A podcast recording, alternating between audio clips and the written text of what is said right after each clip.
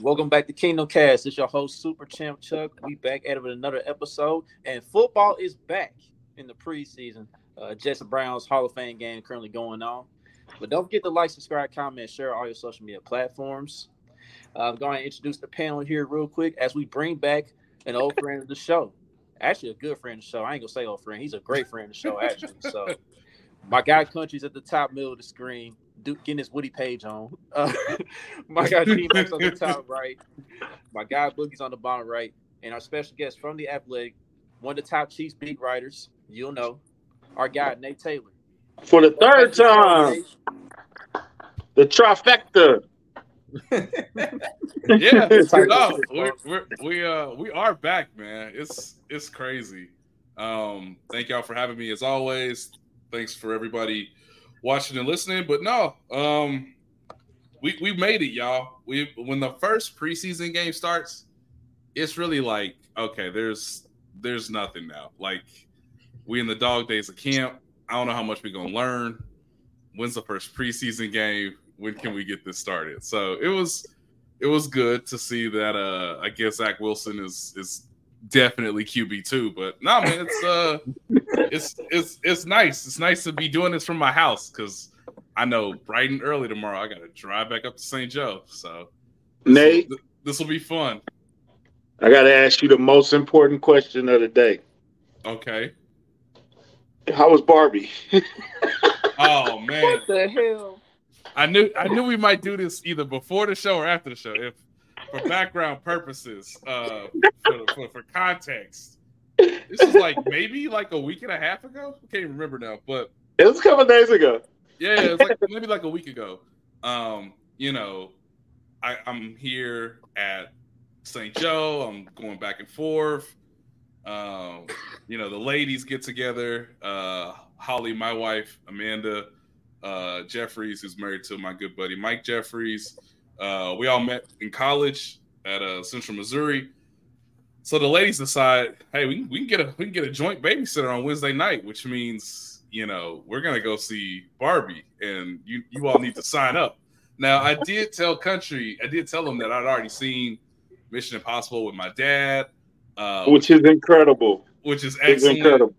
I actually yeah. felt I actually felt better about that ending of uh, part one than Spider Man when I just looked at my son and I was just like, he's not thrilled. he's he's not thrilled. He's not thrilled right now. Like, no, he's like, that's it. He's like, yeah, man. Like, they gotta make another. They gotta make another movie, man. man, it won't be quickly, but quickly. And it won't be. Yeah, it's gonna be a year, dude. It's gonna be four years before we see part two. It's gonna hurt me so much. Why are you doing? Why would you? D Mac, don't even say that, bro. Like we gotta wait till 2026 to see. Hey, them, them, them, designers and developers are like, man, it, it was that was a grind. I need some time off. Country yeah, Mahomes will be making 60 million a year by the time we get part two, dog. Spider, hey, Spider Man is amazing too. Some, you yeah. took your kids to see it, Boogie? You took your sons yet? No, not to see Spider Man. No. Oh yeah, man, Spider Man is great, bro. It's, it's, it is. it's yeah. I mean, Spider Man is my favorite superhero, so it's an easy sell for me. And yeah, they've done they've done great with the Miles Morales story. But yeah, I saw I saw Country uh, up at the AMC on Ward Parkway, trying to get my little date night on, little little double date action. Um, my quick review of Barbie is it was it was it was better than I thought it was going to be. Um, and it does you know it is it does pull at your heartstrings uh, for the ladies the relationship that um, women have with their mothers and what dolls represent. So like it was cool. There was a lot of funny parts in it. Um you know a lot I of never, cameos too. Yeah a lot of cameos. Shout out to uh, kate mckinnon every time she was on screen i was i was laughing uh, will ferrell's in it um but yeah it was it was a nice it was a nice movie and then we went back and uh, just kind of hung out at, at uh, Mike and Amanda's house. But that's the that's the little break I got from uh, from football was was watching Barbie for two hours and however many minutes. I, I, know, I know, I know. Um, during the grind, man, I know a relief away from football sometimes is uh is very important. So yeah, yeah, but it's just it's like okay, you want to watch your little Bachelorette? That's fine. You want to watch, uh, you know, you want to watch your, uh, what's it called? And just like that, like the new Sex in the City show on like, uh, you know, HBO Max. Like, hey, if you want to do that, that's fine. But we got to watch these eight hours of quarterback. So the, the, the trade trade offs gonna happen. So, you gotta Like- take it for the team. Sometimes. Yeah, yeah. It's just like it's like, hey, uh, I know you're interested in Brittany. She's in it. So there you go. Like, That's a selling Uh, point.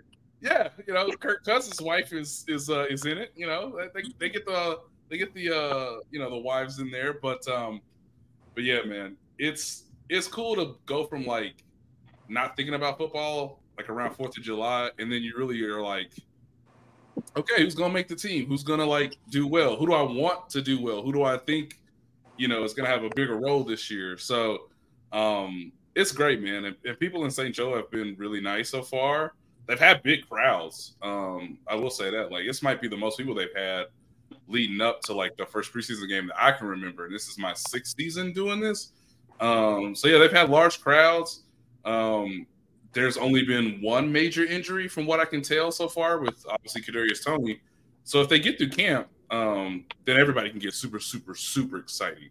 Um, yes, it, it, it. Look, man, I knew for sure. I don't have to answer my phone. I don't have to even look at this thing, guys. He's. I don't know when this man's coming, but I was.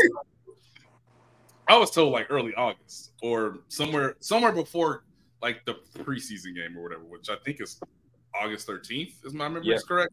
Next Um, So when we saw Barbie, that was like late July. I was like, this is fine. Oh, I'm good. Don't worry about it. nothing's. Nothing, nothing's going on. Uh, you know, and then you, you try not to like be annoying about it, but you like check in every couple days and you're like, anything new? How you feeling? Are you are you happy? And this is on both sides. It's like this is on, on both sides of the uh of the negotiation. And yeah, no one's like gotten angry yet, but if he's not there by like the first preseason game, then like Andy all Reid. right. Andy Reid. Yes. Yeah. Andy Reid. Yes. Oh. Yes.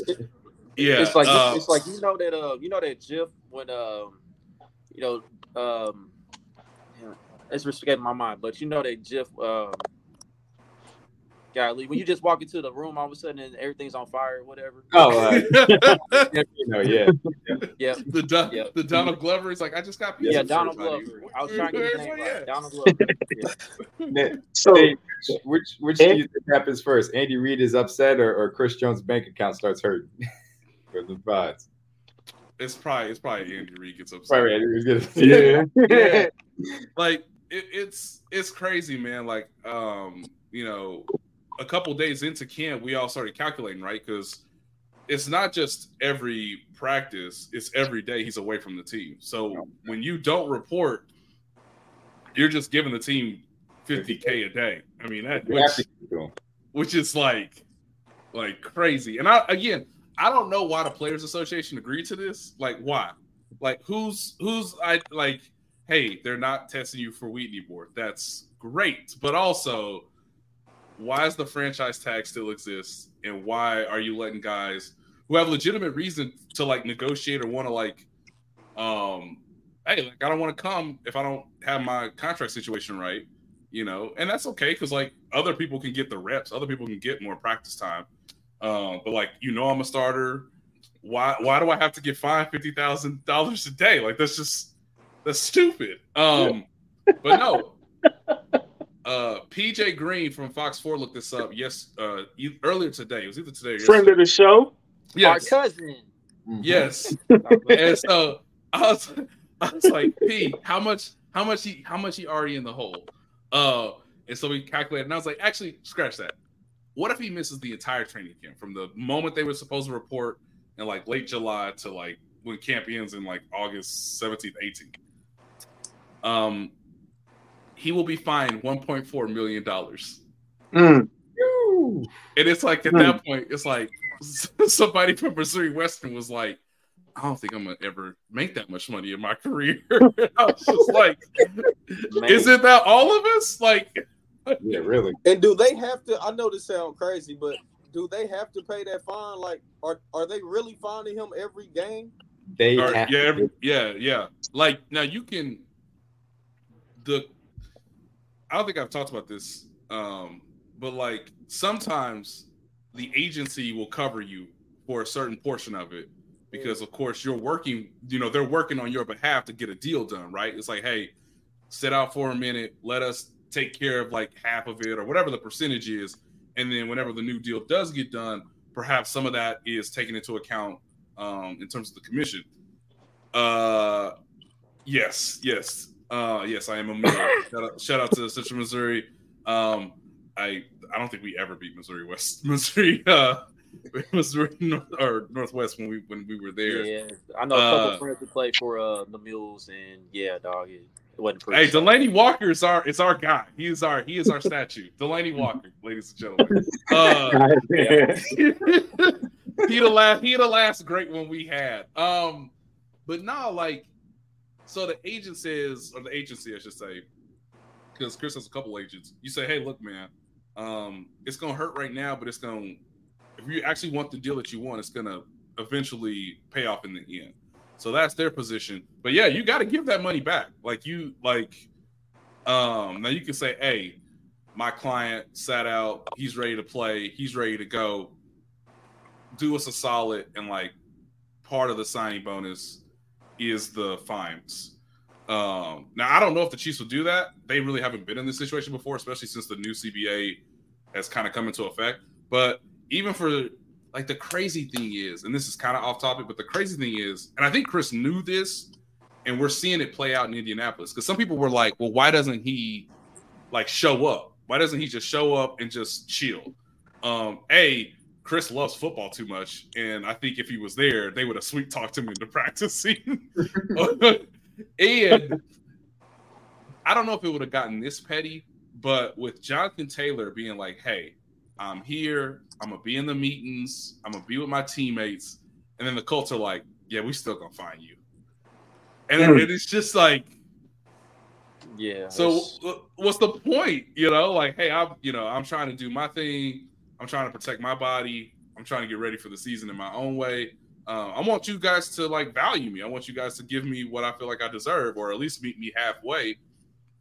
And the Colts are like, "Ain't your back tightening up?" And he's like, "No, my back is fine." Nah, man, that back look that back don't look right. Actually, what did you get hurt from last season? Did your back tweak last season? Actually, we're gonna find you because you're not you're not practicing. And it's just like the CBA is the CBA is really um in a lot of ways it still slants a lot towards the team.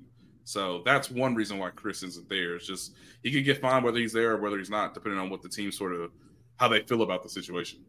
Hey, so Nate, Okay. they said it's a massive number with Chris Jones. That's the last rumor we've heard.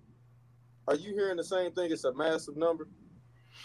Yeah, I mean, I reported this. I want to say maybe a week and a half, uh, two weeks ago, but just that, hey, the Chiefs would be great. Chiefs would be thrilled if it was like, I don't know, twenty-seven, um, maybe even twenty-eight. Aaron Donald makes thirty-one, and Chris, from my understanding, is is at thirty. Like I want to be right next to him. Uh, I think the I think Chris understands that him getting more than Aaron Donald is likely not going to happen. Um, Aaron Donald is a multiple time defensive player of the year. Uh, he was the best player at the position. Chris's argument is I'm the best player at the position now from the interior. Um, so I should be paid equal or close to, um, you know, that $30 million benchmark. And the real issue is if you give him 30 million, does it give you as much cap space this season and next season that you want if you could say, why don't we get you in at 26? All right, maybe 27. Whatever the signing bonus is, whatever the guaranteed dollars is, that's sort of locked in.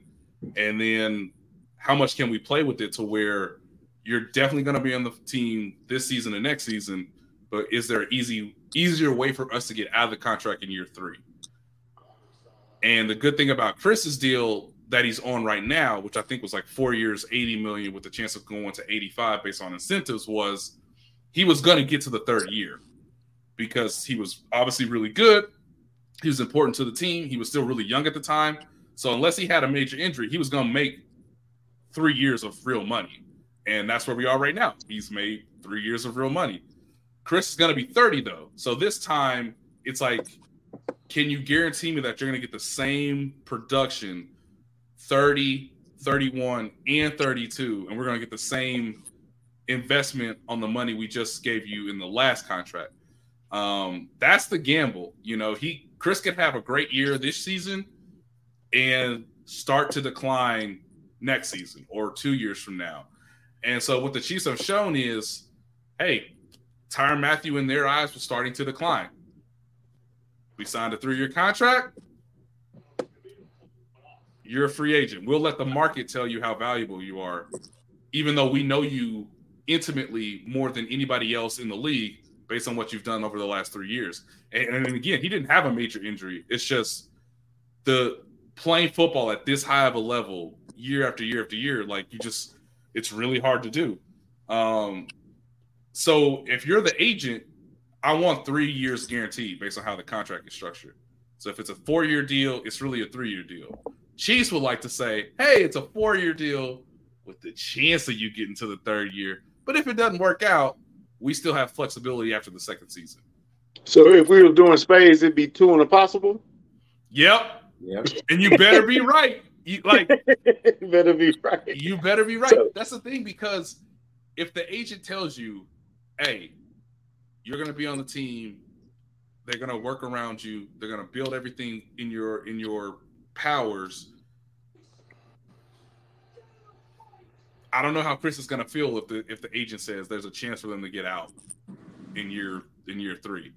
Or they might do you in year 3 what they did to Frank Clark last year where hey, if you have a, a decline, we might have to restructure it so that you know and I know and everybody else know you're not going to be on the team after this season. And so I think Chris saw what happened to Frank to some degree and is keeping that in the back of his mind. But he he just wants to be paid uh, what he believes he deserves. And I've asked around to a lot of people. That guy's a thirty million dollar player, um, based on what he did last year and the fact that he's their he's their best pass rusher. Like there's just no way of getting around it. It did, it doesn't matter anymore if you're on the edge or if you're on the interior. Aaron Donald kind of broke that. Um, and Chris is just following that same path. So if your if your best pass rusher is going to help you get to the Super Bowl, he probably is going to make $30 million. Um, Nick Bosa is not at the 49ers camp. And I could say that man is like a $33 million player. Like Nick Bosa is like quarterback money defensive player. And then we're not even going to get to Micah Parsons, who's even younger, who's even more terrifying. He a $35 million player just waiting on his time. So if you give him 30 now, it might hurt the Chiefs, but there are going to be guys that are going to top him um, in the next couple years. Even if even someone like TJ Watt, like TJ Watt might get 32 from the from the Steelers because he's really good. Um, and if you're really good, I think fans and us need to start realizing that like pass rushers are going to start making quarterback money, real legitimate quarterback money because they're they're the only things that's stopping these great quarterbacks, whether it's Joe Burrow or obviously Mahomes. The only reason why he lost the Super Bowl in 50, 55 is because he, he was running for his life. So um so that that's where they are. But I know fans when I reported the 30 million, fans were like, whoa, that seems that seems high. And It's not. a lot of agents, a lot of agents are like, that's like he has a right to ask for that and to at least negotiate that. And if you want to watch the team without Chris Jones in week one, I mean, that's a possibility. But I know watching, I already know watching training camp, man, Chris, or excuse me, uh, Creed Humphrey, Trey Smith, Joe Thuney, they are moving them boys. And they they need Chris. Like they really, really need him if they're trying to win another Super Bowl. Simple as that. think Um, um, I got, I got. Uh, to your point about Tyrann Mathieu, right? Yeah. Um, when the when the Chiefs was seeing that there was some decline in his game, you know, before he essentially went to the Saints, right? Um, Yep. I think it's, I think it's different with Chris Jones because, like, I'm not a big analyst guy, but I did see this pop up on my timeline this morning. Um, it was showing like uh, wins after replacement as a defensive player. And Chris Jones, for a while, he was right in that 0.35, 0.37. He was just like in the 0.30s somewhere. And then last year, he shot out to 0.57 wins above replacement. So I feel like we getting peak Chris Jones right now. I mean, I don't see any signs of decline. I mean, like you see in the film, you see in the games and all of yep. that. So I feel like you should just go ahead and try to get this done as soon as possible. That's how I see it. Guys, I again, I'd be worried if he wasn't there for the first preseason game. I would just, mm-hmm. I would just be like, this isn't. I would be like, this isn't smart on both sides. Like he's not, you're not trading him. Um, he's not going anywhere. He's going to play this season. Right. I don't I don't know why you would want to get it to where he feels disgruntled or Andy's like, you know, this is a distraction or you know, he he didn't get the he didn't get as much practice time as we thought. You know, if you sign him, he gets to come right to camp, get in that football shape, in that football rhythm, and he can be ready to go week one. You know, and I think that's something that like Chris's agents will probably be pounding on. It's just like, I'm sorry, I, are you trying to win on September 7th? My guy is training in Miami. He's ready. He just needs to be paid accordingly, right?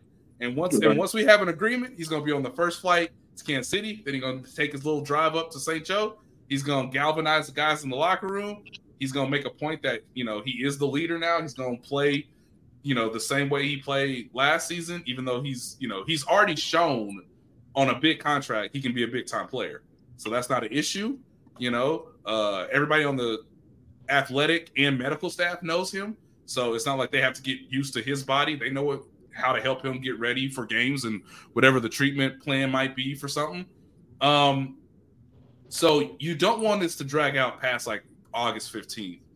Um, because after the first preseason game, I I believe the team really starts focusing on what the ones need to get ready for for Detroit and then it's about the twos. How can we maximize the twos for the second preseason game? And hey, who do we need to get one last look in the third preseason game before we make the cuts? But after that first preseason game, when guys are like, "Hey, we played, you know, we we we played a football game against you know another opponent for like a quarter," like Pat's ready to start thinking about Detroit and like who's on their defense and how they're going to scheme against them and all that stuff. So it would help uh, for everybody to get in rhythm on defense if Chris is there too. Um, the the second thing to your point, Charles, is I know Brett is smart about this, and I know Brett has felt like the Chiefs have a lot of leverage because of what they've shown in the draft, how they've managed their cap, how they've brought guys in every year that helps the team be successful. Um, but Chris is a player they drafted, and everybody in that locker room wants him to get what they believe he deserves. So it's really tough for a general manager to say, I got to get the approval from the coach and the owner. And then I have to figure out how to manage this so that the team can re-sign Creed Humphrey, re-sign Nick Bolton, because those are the two names that come up most when you talk about the future. Mm-hmm. Uh, given that they're both second round picks who are obviously starters and really good at a, at a young age? And how can I not alienate the locker room, but at the same time do what's best for the team? And so it's it's it's a it's a struggle. Um, but at some point,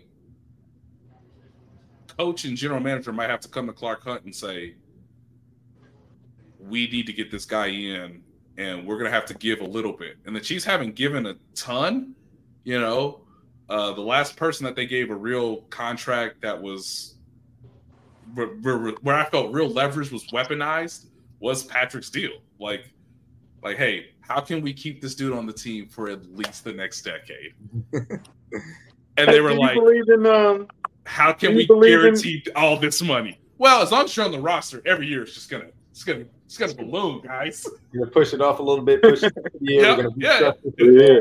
Every we time you're on the roster, it's on it's on the books. It's just you know we got a twelve year run road. We can yeah, we just got to spread it out. We got to spread yeah. it out. You know. hey Nate, do you subscribe to the theory of um? It seemed like everything was going cool, and then Frank Clark went signed with Denver. Did that throw a wrench in the plans? Is that you subscribe to that theory that that threw like a wrench in the pants a little bit? It's a great question because I haven't thought about it a ton. Um, I know that Chris was recruiting Frank at the White House. Facts. Yeah. And and it was clear that that Frank's like, hey, you know, it feels good to be a champion. Like I like I did my job last year. I, I showed up in the postseason. Um, I think fans might forget he played 15 games last season, which was different from the previous couple of years. Mhm. Uh, and so he's still a, a quality veteran. Uh, I do think it is. I do think Sean Payton is smart, and I think Sean Payton's like, "We're ready, man. We're ready. Come on, y'all a little Like, bit over there. come, like come on like we like i gotta get the rivalry back uh you know i gotta like you know the the funny thing about denver too is they have such a young team that like we actually need you in the locker room we need you in the meetings we need that you know that that edge that you sort of give guys on game day and i think chris was like they're gonna do right you know they're, they're gonna do right they want me i want them it's it's gonna be it's gonna be right. And then Frank was like, "Look, man, they're offering me like pretty good money, and I want to see where it goes." And Sean Payton's no dummy. Like Sean Payton's a good coach, so I, I know I'm gonna be taken care of. I know we're gonna like actually try to win in Denver. Um, and yeah, I think it hurt Chris that like they didn't get another chance as repeat champions, or at least to try to repeat. Um, and I wrote about it in the Athletic. I, I sort of I remember telling Chris, I'm like, this might be it for you guys, you know, because I already knew last season he's not coming back. Like, unless something crazy happens, and like y'all win the Super Bowl, and then they won the Super Bowl, and it's like, all right, well, maybe there's a chance. And like, even even Veach at the combine was like, we having some talks, like it's possible, you know. Uh, of course, they had the whole Orlando Brown situation to get through first. Um, but he was like, if Chris, if Chris is cool with it and Frank is ready to go on a, on a one year deal, we might we might make it work. Um, but Frank is smart, and I do think the sense that hey man, I want to be ready to go by training camp, and if I'm going to join a new team, I need to be there from the start of camp all the way through. Like he wants to do it the right way in that in that aspect. Like if I got to learn a whole new playbook, whole new coach staff, whole new teammates, like I need to be there day one of training camp. And the Chiefs were like, "Look, man, we got to see what's going to happen with Quinnen Williams in New York. All right, we, we just got the Jeffery Simmons deal in, in Tennessee. So the timing was never right for both sides.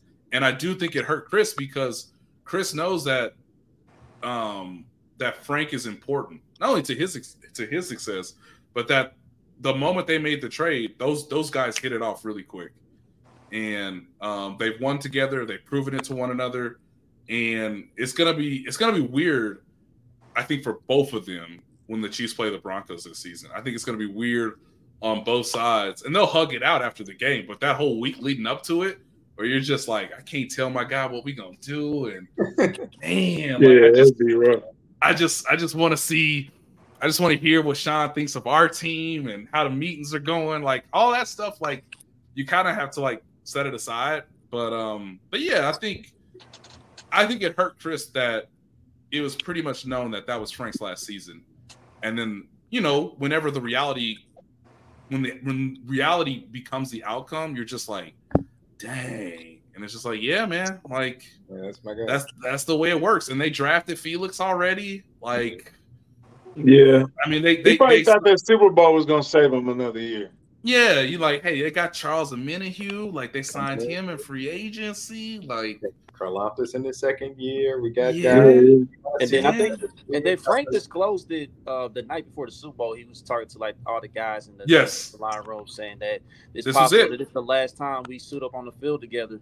You know, let's, let's end it the right way. So yep, and that and that's why he cried in such like a. I mean, like that was like sports movie s type cry, where it's just like, yeah, man, he Freddie everywhere. He's got the Yes. shirt over his face, and he's just taking it all in. And he's yeah. yeah, he's feeling every part of it, and yeah, and they let him have that moment too. Nobody was bothering. They let him have that moment. Yeah. Yep. And uh yeah, he didn't he didn't want to the cool thing was like sometimes you you you know as reporters you're like, all right, next season. What about next season? You want to come back? You know, I know you. I know they're about to release you. You want to be you want to be back? and he's like, nah, just right now, right now. Just want to enjoy this. Just Yeah. let me be right now. And it's like, I'm sorry, man. That's like kind of the job. like, but congratulations. But also, where are you trying to go next season? I'm a I'm gonna ask you this question because it's a little bit of the the team side. You said that you checked in a little bit on them, um, and you mentioned obviously Nick Bolton and Creed Humphrey, two young guys that are going to be looking for extensions coming up here. Overall, from a, a philosophical standpoint, with obviously we know the pivoting off of Tyreek Hill made sense for the way that the offense is, is constructed. We know Patrick Mahomes, we know Travis Kelce is fairly locked in for the next three years. Chris Jones in his place, you mentioned obviously the two and a possible. Does is the team flexible enough from that, you know, their cash budget standpoint, the way that they're constructing the cap? Do they see this as a window with Travis Kelce in this roster and signing Chris Jones as a pillar of that defense um, for these next three years? Because it, it seems like that makes sense to me as they continue uh, to add money to this. And Yannick Ngakoue, he probably got a bag from the Bears because they have a bunch of money to spend. What is it? Ten point five. Yep, they got. He got it. Yeah. They needed to get to the salary cap floor, so I knew they were just going to throw a bunch of money at him at some point. Yeah, Perfect sense. That's a lot. Of, how many years? Just one year? Just one year. Just Okay, uh, yeah. yeah, one year. They need a pass rushing edge. It makes it, it made all the sense. It makes sense. Yeah, It makes sense. yeah. I think I think D Mac noticed that, and I was like, Yeah, you looked at your phone. I was like, Yeah. I gotta somebody else. Yeah, Trey Hey, Thomas came up. Exclusive. yeah. Hey, hey. Ryan Poles is like, I can't do it another year like this. we have to start winning. That's I not about can't right. do another year like this. Um, but no, it's it's a great point, D Mac, because who is their best player on defense? Chris Jones. Chris Jones. Who's not gonna, a be their, who's, who's gonna be their best player on defense next season? Chris Jones if he signed. Hopefully, I, we Mhm. hope. Right.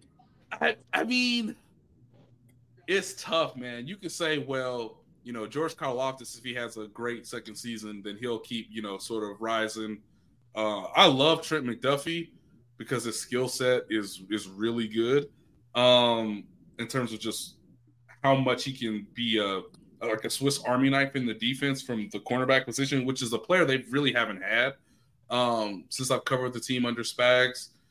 Um, trying to think, I if there's a way for them to get to the point where, and I think we can't just we can't not forget this too. Chris Jones has tweeted publicly that this man only wants to play for one team in his entire career. Yeah. And I find it fascinating that fans are like, well, why isn't he here? Why hasn't he signed? And I always, I always like to try to say, Yeah. yeah, I always like to try to say, like, um, hey man, if you enjoy your job, that's a great thing. But also, yes, get get what you get Know what your you worth. can. Yeah, Get get what what you you can. And he's Um, worth thirty million dollars. He is. He, he is. Like you said, all the top pass rushers coming up, they're going to get it. They're gonna get that. And so it's like, I mean, if Yannick Ngakoue's getting 10.5, my goodness. my goodness. The, the Colts gotta be like, what?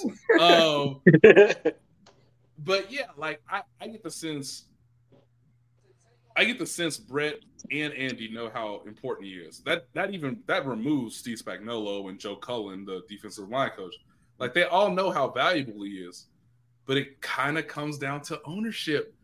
And like this is the thing that like we just don't talk about it not. Is like I asked.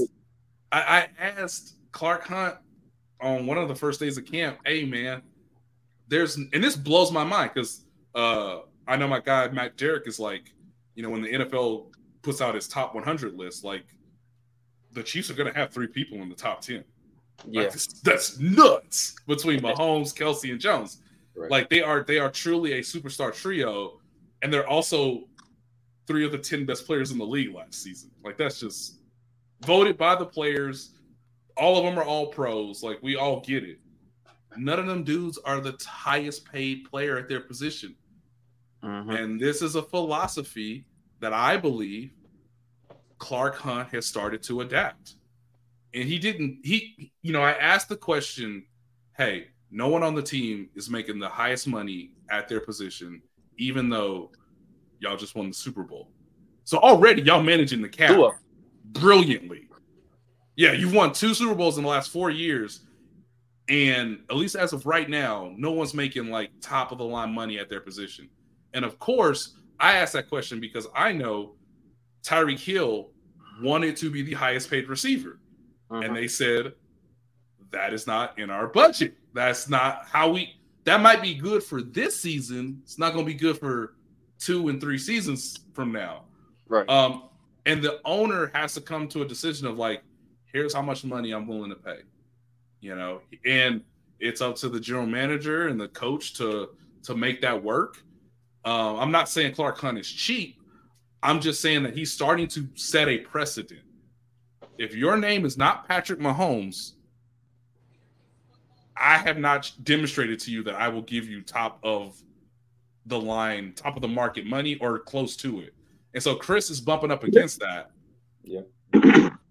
And Nate, how many people on that list? Is it just Pat Mahomes? It's it's right now. It's just Pat Mahomes. There's only one player on this team where I feel like they have made that distinction, and I and understandably so. Pat is the most talented quarterback, perhaps in the history of football. He's the most talented passer in the league right now. Obviously, he's the reigning Super Bowl and league MVP. Um, He is he is the seventh highest ranked quarterback right now, uh, or he not no now he's the eighth because of the Herbert deal. Burrow's going to get his money and then there might be one more. Can't, um, Trevor Lawrence will will succeed Yeah. him. Yes. And so Yeah. when uh, when they when they agreed to the deal in 2020, the the word I had heard was like 2026 is probably when we're gonna have to like snip it up and redo it. That's when the cap hit goes way up. So- Way up. And of course, Clark Hunt knows that because he's a he was part of the finance committee amongst the owners, along with Roger Goodell in the union. Uh, Clark Hunt knows everything about the TV broadcasting deals. Uh, he was very um, open for Amazon. Like we're gonna we, we're gonna like Amazon wants to be here. Great. Um, you know, You want to put us week two to open up Amazon? Let's go. let's go. Like he's We like perfect. baby. perfect. I don't I don't know. I might be giving away something here, which is fine. But I want you all to look at this godforsaken schedule they about to play. Y'all don't understand. They're gonna play in every time zone available per Yeah. the league schedule. It is it is mind blowing that they're gonna start the season on Thursday night, have a second Thursday night game against the Broncos. They're gonna play on Christmas Day because Mhm. they're the Chiefs. Uh, Mhm. they're gonna play plenty of primetime games, whether it's Monday night, Sunday night, New and Year's they're gonna Eve. go to and they're gonna They go got to two noon games. Two. Two, Two. and they're gonna go to Germany. It- Is it New Year's, going to Germany. is it New Year's Going Eve to as well versus Cincinnati? Like this schedule is like I don't think there's ever been a schedule like this in the team's history of the modern NFL era.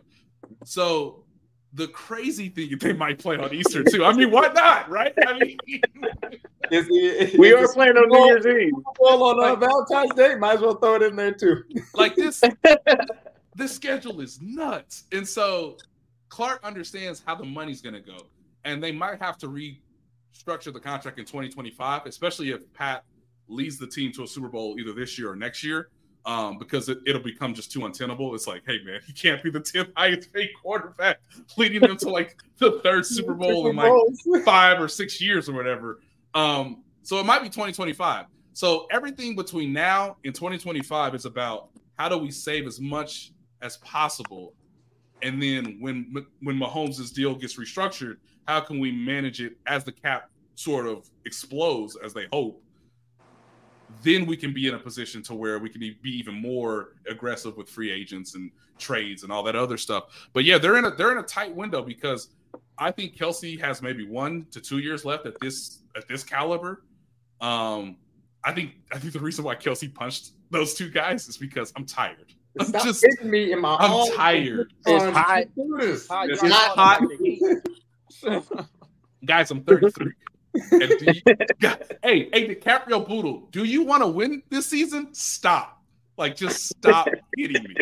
We got eight 25 year old wide receivers over there. Just go hit one of them, please. Yes, yes, please. Like, I'm sorry. I'm I'm 33, guys. Like, I need I'm 33. Yeah, like he- Chuck like- doesn't want to hear that one. I'm 33. I'm 36. yes. Yeah, he's like, I'm 36. Like when he when he when he threw the basketball to the wall, I lost it. I lost it. I absolutely threw the phone too. Oh, oh man, I love RDC. I'm Yeah, that's class. Yeah, yeah, yeah. Yeah, Hey, Shout out to Mark hey. Hill, man. they said they said James Harden going to the Nets. James, what? what? And he's like, so so So speaking- Kelce, Kelce's gonna be an all pro this year, probably if he stays healthy. But then again, he'll be 35, 37. I at some point it's gonna have to like you, you can't be great forever. We all know this. Um, but yeah, Chris is going to be that guy in his 30s who's going to be like the most experienced player on the defense, the arguably the best player for the next one to two to three years. And The locker room leader as well. yeah, yeah. And and look, um, Clark just might say, look, I only want a budget for 28. Like my hard my hard line is 28. And we'll play chicken as long as you want. I don't know if that's gonna happen. I can't report that as fact, but I'm just saying all of these little details along the way have told you um, it's not like the Chiefs are giving out boatloads of money because they got all these draft picks for all these young guys on rookie contracts to help support a big contract for a quarterback, a pretty nice contract for tight end, a really good contract for defensive tackle, and now he wants more money, or he, you know, he's elevated himself to earn more money. Um, and so he might just say, "Look." At no point when Clark Hunt answered my question did he say no or yes. He was just like, we take it on a case by case standpoint, and you know, I Got mean, real I political. like that. Massive. Handle everything. My man's off. You know. yeah, I mean, we love Chris, and we will welcome him when he comes back. And I was like, Mm, I'm like, that's that that is that is an accurate answer. You will welcome him when he comes back. You do love Chris Jones. Everybody knows that. And also, I didn't say no, but I also didn't say sure. We'll pay him thirty million. Yeah, okay. So is I it is it is it uh, is there capable of of of a Pat Mahomes of the defense? I know we recognize him as that, but Yeah. in Clark Hunt's mind, is there a Pat Mahomes of the defense? Who gives you the A, best? a guy I can't let this guy out of all the guy I can't let this guy go.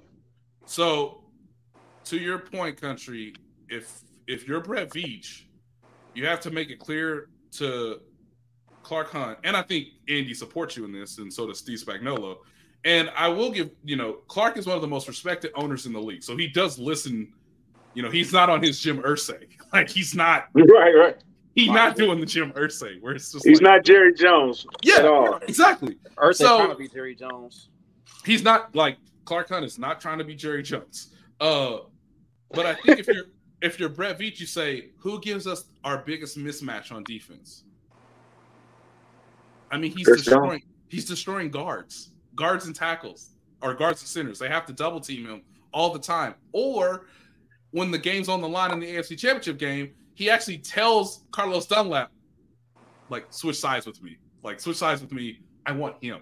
I want that right tackle. That backup want- right Yeah, I want him. I want him. And Carlos And delivers. you- you And can tell- delivers. yes, and you can tell Carlos is like, "Oh, it's a third down, it's a money down. This is what I do. The And odds have been wide he's all like, game. I've been ready for this moment. like, Please. "No." I can open another restaurant with this sack right here. Yes. Yeah, Carlos is like, I'm a competitor too. Uh, all right, what's my assignment? All right, cool. Well, slide. and then Chris gets the sack, and you know the Bengals never touch the ball. Like that is their biggest mismatch. So, you know, whenever the defense does something great, or even the defensive coordinator has the right play, Pat is still the best mismatch because he can scramble, he can extend plays, he can throw the ball over your head, um, he can run for a first down. You know, on a bum ankle. You know, I mean, so if you explain it to him in that terms, I'm pretty sure Clark understands it. But yeah, at some point when you write that check, like those guaranteed dollars, you have to give that. you know. And I know they're going to make a ton of money in Germany, but I also know the team was not thrilled that they didn't play in Germany last year because they would have reaped the benefits of that a year early from a business standpoint. So, um, would it be, would it would it have been Brady too? Last year, if they would have played, it would have been uh Chiefs and Bucks. It, I don't think so because the Bucks are like um the Bucks are also tied to the Germany market, whatever. So like Right. They The teams like- up on it, right? Yeah, like a few teams are like designated to each country. So like the Jags are clearly London's London. part, part of Right, right. London's team. The Cardinals and the 49ers and the Chargers to a degree can have games in Mexico City, uh, depending on how the schedule looks out. And like I think the Buccaneers, the Chiefs, and maybe the Patriots. I'd have to think. I'd have to look this up. But like, there's a couple teams that have like Germany ties, and so the Buccaneers got the benefit last year because they had Tom Brady, um, and they weren't sure if he was going to obviously be on the team or how his career was going to end. So it was an easy marketing strategy for the league to say like, "Hey, you can, you can come watch Tom Brady um, and play the you know play the Seahawks." So this year they've obviously promoted the Chiefs, and that was sort of the the plan. It also helps too that like uh, one year you have nine home games because because the league is stupid and they have 17 games and it should be an even stupid number. Um, sport is silly. Uh, again, another reason, another issue with the collective bargaining agreement. Hey, we're gonna give you a 17 game, but the roster spots don't increase, and Right, you get a little bit more money, but not a lot of money. right. It's not much. And like we're gonna go to 18 games anyway. So Exactly. like why don't we Coming just at some yeah. yeah, why don't we just anyway? So if you have nine home games one year, you have to have nine road games the next season. So the Chiefs, I believe, are giving up their ninth home game This year. this season. Yeah. Um, so so you also have to uh, think about that too in the equation. I know, I know Chuck wants to, I'm sure, transition to a different subject, but I was just gonna say really quickly for Chris Jones, I it wouldn't surprise me if there's a little bit of a compromise here where they give a little bit here, get the 30 APY, maybe the guarantees that they feel a little bit more comfortable with, and then they try to in this two year window add another ring, maybe add another two rings if they get ahead of themselves, and then in that third year because they can't necessarily cut them, they do the all right. Let's get these assets back for Chris Jones at this point, sell them at a Mm. high and now we get to replenish the roster, move into the next phase, give these young guys their extensions, and now we can move on. You might you might be onto something. You might be onto something. I mean, eh, it's a possibility for sure. Um, I also think too, Chris probably has to realize, hey, you could either be a thirty million dollar player with less guaranteed money, or you could be a twenty-seven million dollar player with more guaranteed money. Yeah, But you, but to get both, it's too difficult here. that's that's asking a lot because then we don't have then we don't have the way we don't have the ability to structure the contract the way we want to manipulate the salary cap the way we want. Right. Yep. Mm-hmm. So that's Man, that's Chris Jones, man. All right, let's let's let's move on to the other the other hot guy, Right, uh, let's Dustin go- Ross. Right, let's get to Mm. him. Let's get to him. Uh, Let, let me hear some of those famous Nate Taylor uh, sounds. Okay, Nate, Nate. Okay, Nate. Let me ask you a question. Yes. If Toney does not get hurt, is he getting these same type of looks, the same reps? Nope. Nope. Uh, God perhaps did Justyn Ross a favor. Because the only way the only way he would have had to show this is if he came out the gates really really well in training camp. And i'm not saying he didn't like he's had a he's had a really impressive camp. But guys they know Kadarius Toney's the number one receiver. So him and Pat would have been just going and going and going. Um with it with Kadarius Toney healthy he would have had to like really connect with Blaine Gabbert and had like some legit moments in the preseason. But because he's working with Pat now, the coaching staff can see it. Like they they can start to imagine ways of using him, even if it's for like three plays against the Jacksonville Jaguars in week two. But the fact is, we see it. The talent is there. He can create sort of mismatches for us. And yeah, I, I just Pat knows it now. I think Pat had a lot of faith in Justyn Ross, had a lot of belief based on what he did in college. But now that he's healthy, now that now that they're practicing every day, Pat's just like, yeah, we we got to find a way to keep him on the roster. And now all Justyn Ross has to do is is just get through the preseason healthy, you know, make a play or two. Don't put too much on tape because once that happens, then we absolutely can't cut you from the Chiefs standpoint. Um, Right. They're gonna have to. They're probably gonna have to keep seven receivers, which is wild. Um, but it's it's doable. Um, so without Kadarius Toney having his knee flare up on him, uh, Justyn Ross would not have had this good of a camp in my eyes because he just wouldn't have had as many reps with Mahomes. Can I can agree. you please can you like briefly I'm sorry, Chuck. I'm sorry. Can you briefly explain why Tony can't be put on the pup list? because he was on the practice field for the first full team practice. This man participated, which is crazy because he see because actually because technically this man didn't participate. Now you can argue on a technicality. Now he did watch the practice with the show, you know, with the helmet, with the jersey. He was on the practice field, but he didn't take a single rep because he was like, "Oh no, I've, I, uh oh, no, like, oh no, like my knee is, that's not, that don't feel good." Um, but that's the rule. Once you make one practice in training camp, can't be on the pup list. Crazy. And and if he's on the IR, is he done for the season or is it like Before No. he can't go on the IR to week one? games. Yeah, so you would carry him through the initial 53, then you would put him on IR. And I think, if my memory is correct, because they sort of changed this during the COVID season, I think short term IR is three weeks. So the Yeah, earliest I he was could- thinking like three or four. So Yeah, the week earliest- four. yeah, the earliest he could come back is either week four or week five. I'd have to uh, go through it myself again.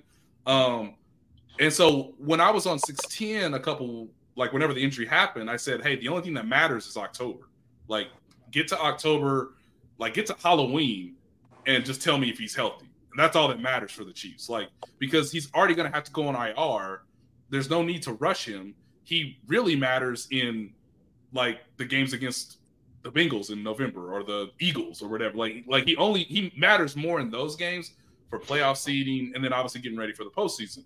Um, but yeah, I think people kind of took that out of context and maybe I didn't communicate it as well as I wanted to. But like once you put that guy on IR, he's done for basically October because he's got to get back in football shape. He's got to get back to going through practice. I tell people all the time, Andy does not take people off of IR and just play them the next week. Like that rarely happens. So October's cooked, guys. Like you really need to start focusing on post Halloween. How does he look a few weeks getting back into the rhythm with the rest of the guys? and That is a dumb rule. Nate, you communicated, you communicated it perfectly. By the way, I, we understood what you were trying. And, I and saw- look, if he's if he's done till October, that's perfectly fine with me. It, make sure Yeah. he's ready for the stretch run.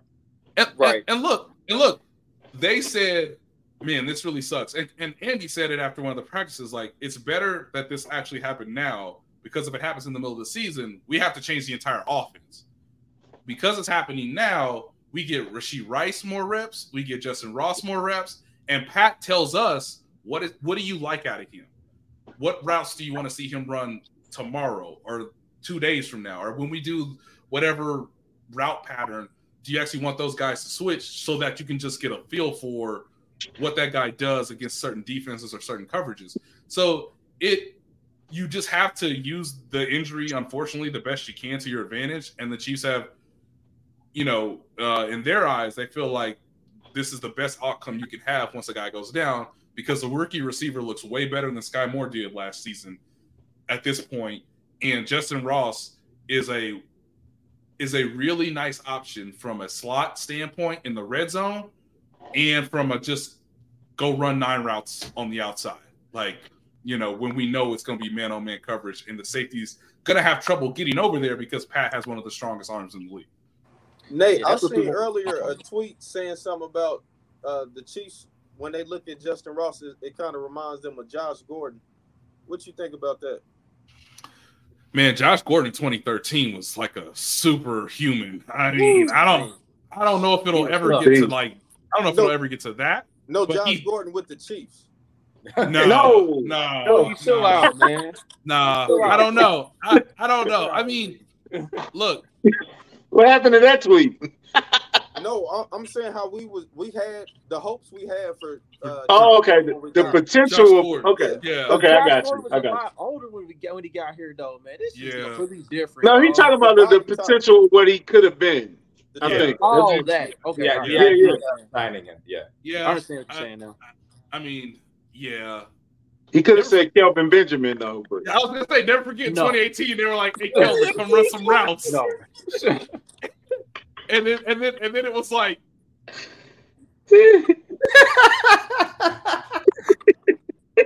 Oh my God! What a throwback. I mean, the that's that's how crazy the league moves, man. It goes at such a fast speed. We're like, man, Kelvin Benjamin was nice two years ago, and now Yeah. you just you just and I mean, I this guy, cried. and then you be, and then you're like, this guy's gonna win the MVP, right? I mean, he's got forty something touchdowns and. Mm. Yeah, man, Kelvin, man. After his grandma passed away, I mean, that's when uh, he couldn't shake shake back right, and that affected Mm. on the rest of his career. Yeah, yeah, and, and yeah, and a lot of these guys are. I mean, these guys are real, you know, human beings. They obviously have a lot of emotions. Um, I don't, you know, yeah, man, it's just tough. It's just, it's just tough. But no, I think, I think, I think Ross could be, Ross could be something. The way people felt, I mean, I saw it every day, so I had a little bit of a different vantage point than most fans, which is, which is fine. But I, I, I truly believed in my heart that Jody Fortson was a was a legitimate NFL player. And then when you saw it these last two seasons and these spurts, you're just like, man, like like that is like that's something. And I kind of have the same feeling. I'm not as fervent on Jody Fortson levels yet. Uh, because I mean, like, I, it was funny. I was sitting next to Nick Jacobs yesterday when I was writing about Justyn Ross, and I just like, you know what? Let me get on the YouTube. Let me let me see what these highlights were in 2018. Oh my god! It's like him, him and Trevor Lawrence were absolutely awesome. And it's just you just see the highlights and you're like, my He's like prime Julio Jones at Clemson. It's just like, oh my Oh God. Oh my god! And like Dang, DBs, I mean, like, dude, well, in, in just- college, yes, like that that fresh, like doing that as a freshman, freshman. to Alabama was nasty. I mean, just so like I went back, I, I watched all these highlights. I'm like, this is not helping my story. I just want to go back and look at them, but I'm just like, my goodness, man. So I I know he's a talented player. It was it was fun for Jody Fortson because he was a Division two player. He was changing positions. It looked like it wasn't going to work out. And in my mind, I was like, that dude's an NFL player. He just he just needs to make the roster. Um, and so once you make the roster, the cool and and Justyn Ross said this yesterday. The cool thing about making the roster is Andy's going to use you, and so there's no issue for Justyn Ross I'm like, man, I made the team, and all of a sudden it's like week four, and I don't really see where my role is, or I don't really see like how I'm gonna get on the field and have success. So like the coaches will for have forgotten about me because I'm the sixth receiver. Like Andy's like, hey, don't you worry, we'll we'll, we'll figure something out. Like we'll use anybody and everybody. So for Ross, the motivation for him is really easy, and the talent is clearly there. It's just, hey, can you stay healthy? Because you know, uh, I've never played football with a previous neck condition or a broken foot, and he's he's come back from both of those things and looked like really, really good for never for have never played an NFL game before. Let me ask So you Nate- this, Nate. Let me ask you this. Okay. Nate. Um, so like the hype with Justyn Ross. I mean, you see, you saw the tweets from Tee Higgins, his college teammate, Yep. giving him the stamp of approval. You saw Micah Parsons do the same thing, even him stamp of approval. Now, if he does have a great preseason, right? Because that's what I want to see. I want to see how he looks in preseason. Now, I want to see if he can Mhm. make plays in a real live action game. Now, if he does have a great preseason and all that, I mean, where do you see him landing on the wide receiver depth chart at the end of the day? Because I mean, it's looking like MVS is locked, Skyy is locked in this spot. Yep. Justin Watson, it looked like he's locked in his spot on the team, wherever it is. So, I mean, Yep. where do you see him landing? Um, I just want to paint a picture. What if it's the first preseason game against the Saints, and I believe he's still on the roster because I asked somebody this a couple days ago. But what if it's Justyn Ross and Dan Sorensen in a one-on-one in the second quarter? Oh, Nate, stop Oh. it, man. I have an ethereal experience. I, Oh, look, I, I, look, I gotta paint a picture. What if Justyn Ross is running a deep over route and Dan Soros is in the picture, or perhaps not in the picture? I don't know. I don't then know. Tyrann Mathieu gonna be doing like this. Sure, Like like you gonna see it, you gonna see a Oh. picture of Tyrann Mathieu like this. no. Shout out to the Badger. We're gonna revisit that all over again. Dan So- Sorensen, Dan Sorensen's gonna have his face mask in the dirt, just like what Uh. happened? When did this six four man just glide by me with the ball? Yes. oh, Yeah. So to answer, shout out to answer- Dirty Dan, man. to answer, to answer your question, Chuck, I think he would be like wide receiver five, in my opinion. Um, with Kadarius Toney on IR, right? So Right. Kadarius Toney has been Right. put on IR, and I think Justyn Ross could be the fifth receiver that dresses on game day because um, if he does well in the preseason on special teams, then obviously Dave Toub can trust him as a gunner or as somebody on kickoff coverage. Um, because he usually he, he usually uses receivers on con- on coverage versus like return unless you're actually the returner. Mhm. Um, and then obviously as a fifth receiver, you can kind of go in for a few plays. You could give somebody a spell, or hey, we have this specific package for like red zone or short yardage or whatever.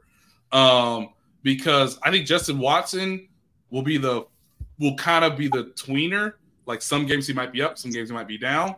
Um, because again, they already know what Justin Watson can do. Like Justin Watson is a quality NFL receiver. But if we want to build the confidence of Justyn Ross, you might want to start him early and give him the whole season to sort of develop because he has a better chance of being on the roster next year than Justin Watson does, in my opinion. Um, but that's where like the the numbers get a little bit tricky. I think Skyy Moore and Richie James are your slot receivers. Uh, MVS is your guy stretching the field out wide.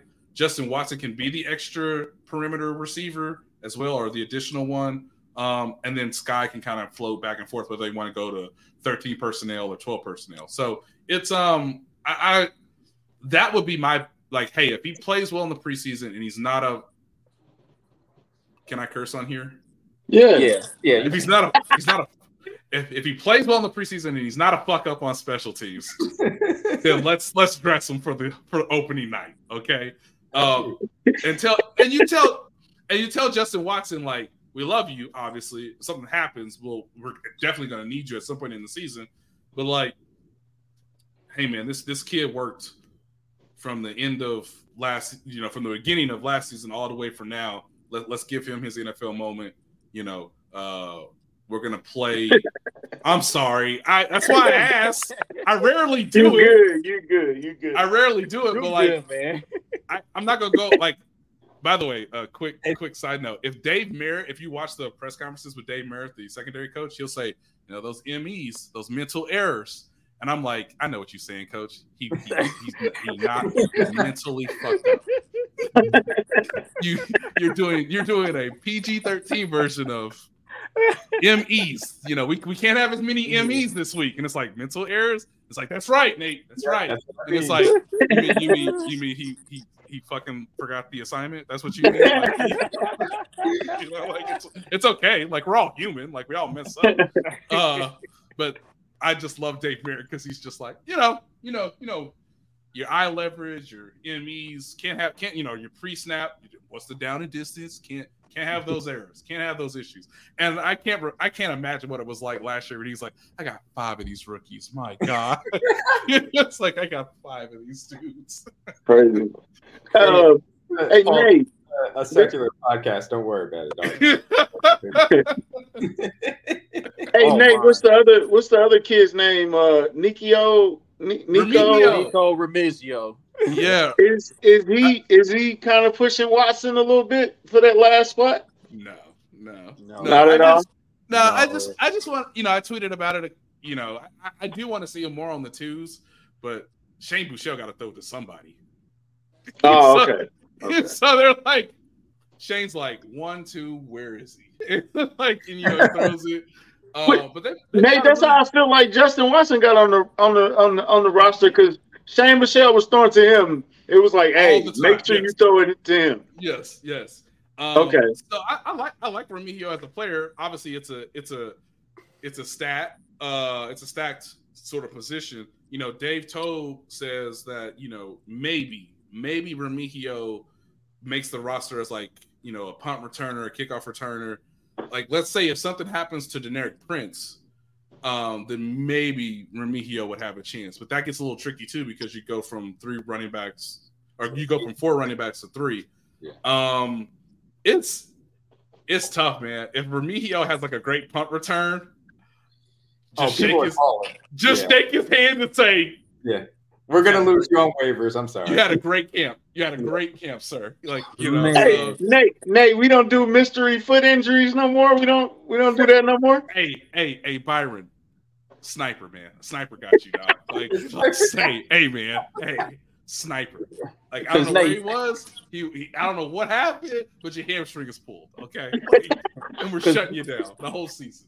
Hey, Matt Bushman. Hey, I think Matt Bushman's injury was actually legitimate last year because I saw him in a sling and I was like, oh, that football violent. Yeah, that's right. But I remember like Matt Bushman played really well. He was cooking the Packers or whoever they were. Oh He was- man, Yeah, he was. them.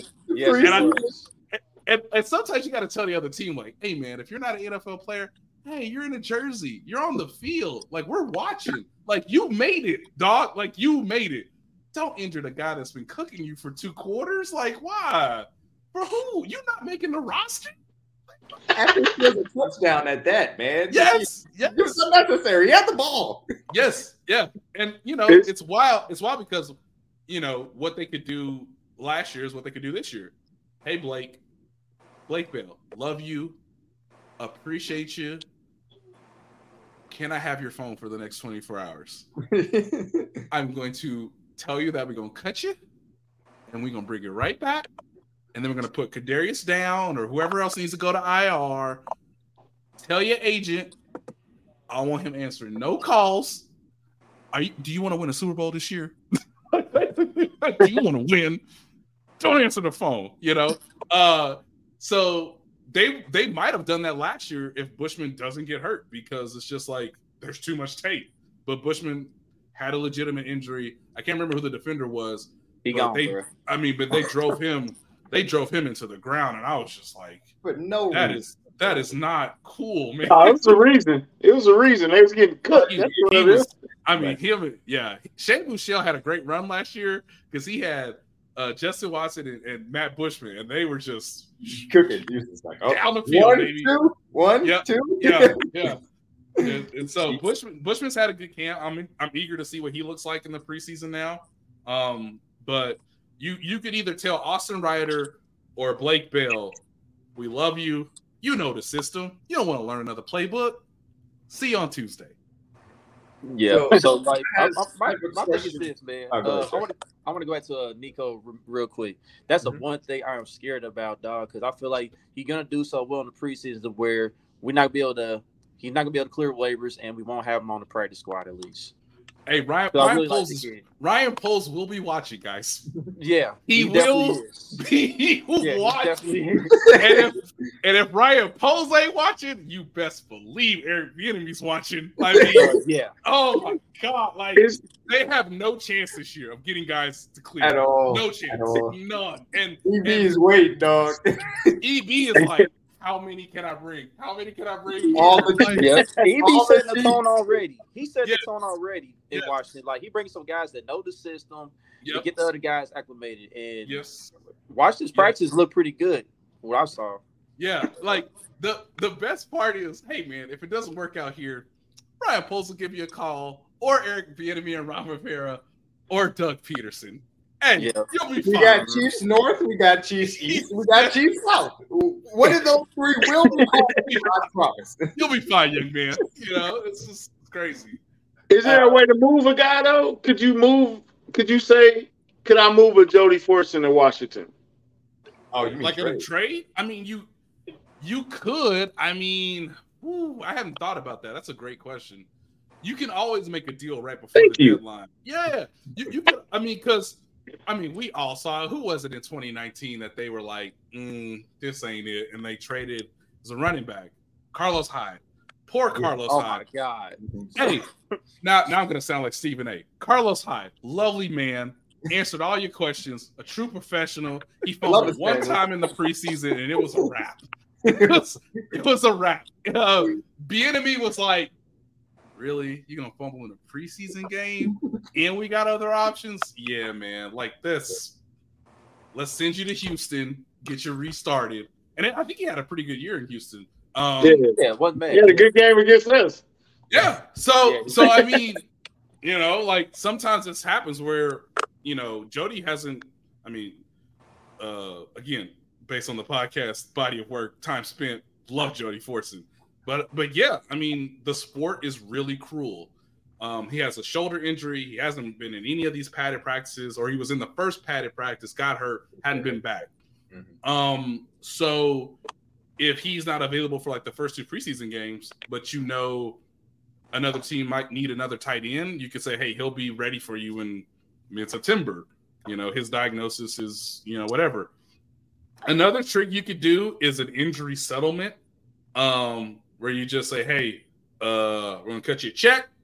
It'll be through this date, uh, which is when we think you'll be healthy, and then you'll be a free agent at that point. Um, but we can bring you back on the roster when that settlement is basically uh, agreed upon.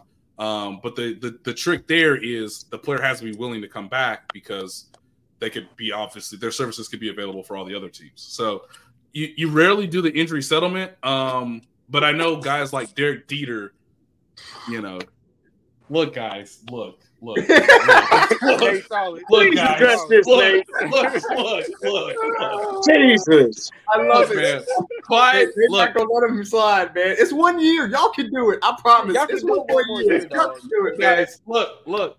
It's a long season. Y'all trying to play 20 games. You need four running backs. Yes. Thank you. Thank you. Thank you. He knows the system.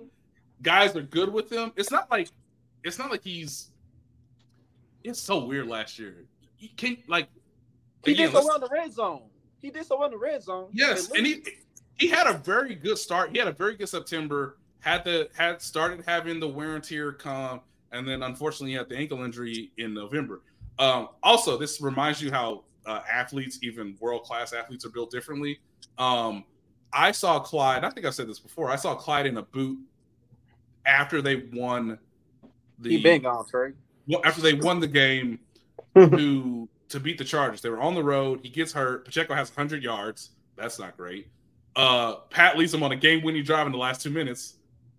Everybody's like super like everybody's excited, jubilant. Obviously, like they just beat their rival again. And Clyde walked out of the trainer's room with a with a with a in a walking boot, and I said, "There goes the season. Like there it goes." And so his high ankle sprain was worse than Patrick's, to my understanding, but they basically had the same injury, and he was in a walking boot when the game when the, when the game was over, and Pat perhaps had a perhaps had a similar, if not as painful injury, and played in the second half and led them to a Super Bowl victory. Um, but Clyde, Clyde is well liked on the team, and I'm maybe I should say that more, um, so that people hear it. But like he, Clyde, He needs really, somebody on his side, Nate. He needs somebody. I mean, Clyde is really well liked on the roster. I'm not making like he's really well liked, and everybody knows he's skilled. It's he, it's never been an issue of skill, never been an issue of want to. It's just playing the running back position at that with those with those dimensions, with guys who hit you, who are even bigger and stronger than you. It, it's it's it's yes, it's very difficult. So he's only lasted a full season once, and that was his rookie year. So he might have, you know, he might be trending towards being a really valuable third down back. So that's that's where his that's where his career might be headed. Uh, but there's no need to trade Clyde unless you get something where you're like, whoa, you want what for? You know, unless somebody blows the doors off of you, blows the socks you. No, there's no reason to trade Clyde, in my opinion. Right, because like um, I, I- I just want them to continue to say McKinnon for the back end of the schedule like we've been doing, and then also like Wasn't it wasn't it excellent last year? It was Chef Kiss. Beautiful. It was it Mhm. was it was it was masterful how Bieniemy, Reid, Matt Nagy, the first half of the year they used McKinnon only as a pass blocker. So that there was no tape of how they would use him as a receiver. And then he scored a bajillion touchdowns in the That sounds second half in the All of them. Yeah, All the touchdowns. yep. Yeah. Brilliant, brilliant job by them. Country. Nate, country between you and me, uh, Jerry McKinnon is 57 years old, so they need to just be able to save him till the back half of the schedule and allow CEH to, to take the punishment early on. That's what that's what Nate- happened last year. Nate, who else has made you look up from your notes at camp this year? Nick Jones, guys. Nick Jones. Um, I'm giving it away here, but on on Time SARS, Josh. Uh, I love my guy. Shout out Josh to Seth. What's up, he- Seth? yeah, shout out to Seth Keysor as well. But Josh was like, okay, we're doing the sounds, making the noises, and he was like, not, you know, he went through the list, not, not Trent McDuffie, not Legarius Need, not Jaylen Watson, not Joshua Williams, and I gave him. that was Nick Jones. I mean, Nick Jones has had a really nice camp. Um, I think Dicaprio Bootle has the attitude of a star DB. I don't think it's ever gonna come to fruition. Like I love the attitude. but you love the attitude. I mean, you love the coach said I gotta punch the ball out every time, and it's just like, come on, bro. Like, it's so hot. but like Nick Jones is Nick Jones is Nick Jones look nice. Mike Edwards looks like a veteran who is really learning the system. And what I mean by that is Spags is not taking it easy on him. Like this safety role. Now you go to that safety role. Now you're the third safety in dime. And it's just it looks like a lot is moving for Mike Edwards. Um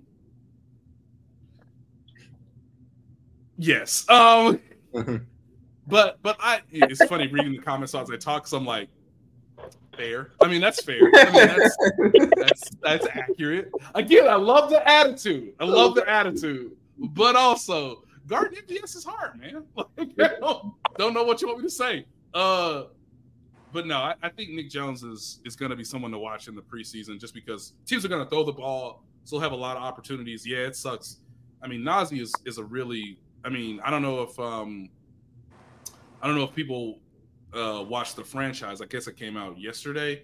Um, Yeah, yeah. But yeah, I, I, you know, obviously, I know people on the video department. Um, they do really good work from you know, obviously the team's perspective, and just seeing um, what Nazeeh meant to the guys on video, and then obviously talking to them after the injury. Yeah, it just it, it sucks. Um, and it also sucks that like his injury happened when like no one could see it because they were indoors. Um, but yeah, it was that was grim. Um, Keondre Coburn, just get the playbook. Just just let me see and simulate to to to November. Like he he'll be fine. I'm not saying he's doing bad. I'm just saying like it's also tough when the team is like he could be our next Khalen Saunders, and I'm like, no, he can't. He literally can't. I've never seen a human being of that size have that much athletic ability in my life. That's why he got paid as much money by the Saints. yep. Did you see him chase Jalen Hurts? Keondre Coburn's not doing that. And honestly, I don't want him to do it. Like, no. So it's just gonna take him a lot of time to develop. Maybe he maybe he surprises early in the season, but he'll be in the rotation. He'll be fine. Um trying to think who else. Obviously, Can I- Tyler Bush. What about I- Rashee Rice? Okay. Oh, Rashee Rice is he's good, guys. He's I don't have to Chiefs fans do not have to worry about Rashee Rice. Um, the only I guess the only issue is is he had a he had a foot injury last year at, at uh, SMU. Um, and so but I mean in terms of physicality, catches everything, strong. He's probably gonna get better at running routes once he really understands the system, understand what Pat wants. Um, he's your new jet sweep guy. I thought that was fascinating too. Like, you know, training camp was supposed to be this time where Kadarius Toney would do orbit motion, jet sweep motion, end rounds, like all this like tricky stuff because he's just again, he's like a he's he's like a he's just an incredible jitterbug in that manner. So I thought he'd be the one doing a lot of that motion stuff. Instead, it's been a little bit of Skyy. And they've really tested like, hey, what can Rashee Rice do on an end around, on a reverse, on a jet sweep? Um, so I don't have any. Cons- I mean, from the from people in the organization, I think it was like the second or third day of camp, and they were like, "Oh, he's confident and like he knows he can play at this level," and you and you and you go, "Okay, like that's." You don't hear that all the time, you know. Camp can move kind of fast for guys. Um, Rashee Rice threw up on the first day of practice, mm-hmm. and has literally been good ever since. Yeah.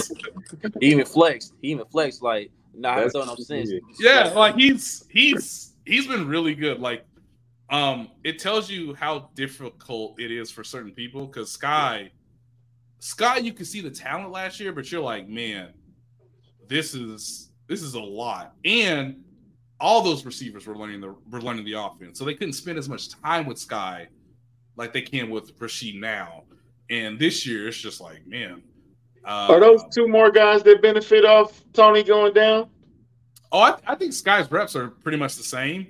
Um, and I think Skyy looks uh, way more confident. And he's, you could tell he's trained for football now. Uh, it was very clear to him. I think he would tell you the truth. It was very clear last offseason coming into the draft that 40 time mattered to him because his tape was really good. And the issue that I think he had coming into the draft was is he fast? Is he NFL fast enough? Because they didn't play a ton of teams in Western Michigan where you could tell, like, hey, we have him against, you know, golf, you know, we have him against Sauce, we have him against so and so. Like, he didn't play anybody like Trent McDuffie in college, but he was just a route runner who made a lot of catches and was just a really reliable guy on third down. Um, and now it's like you can tell he's trained his body for football, not for not for a four four or a four three.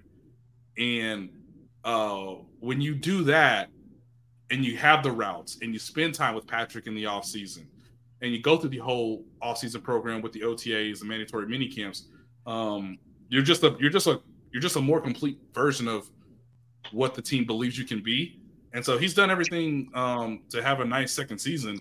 Um, and yeah, I mean, I just think I just think he's more self-assured this time than last year when he was like, "Wow, I'm really in the NFL." And wow, I'm really catching passes from Patrick Mahomes, and like, yo, like this is a playbook. And it's like, yeah, man, like, you know, it's going to take a lot of time um, for you to develop that chemistry. Is, yeah, he, thought... is he is he sort of footing into? Is he trying to be the man? I, I know, know Toney's supposed to be that guy, but yeah, Toney's supposed to be the guy that gets a thousand yards. I don't know if that's possible now with Toney's injury, unfortunately right. for him. Mm-hmm. I don't know. I'm not. I'm not suggesting Chiefs fans should expect a thousand yards from Skyy Moore. Like, mm-hmm. you know, give him the grace to show you who he is in year two. But um, but the player I think who could actually benefit most in the receiving room is actually MVS. Yeah. He's the best. Because, because there were so many uh, I'm gonna write about this when we get closer to the season.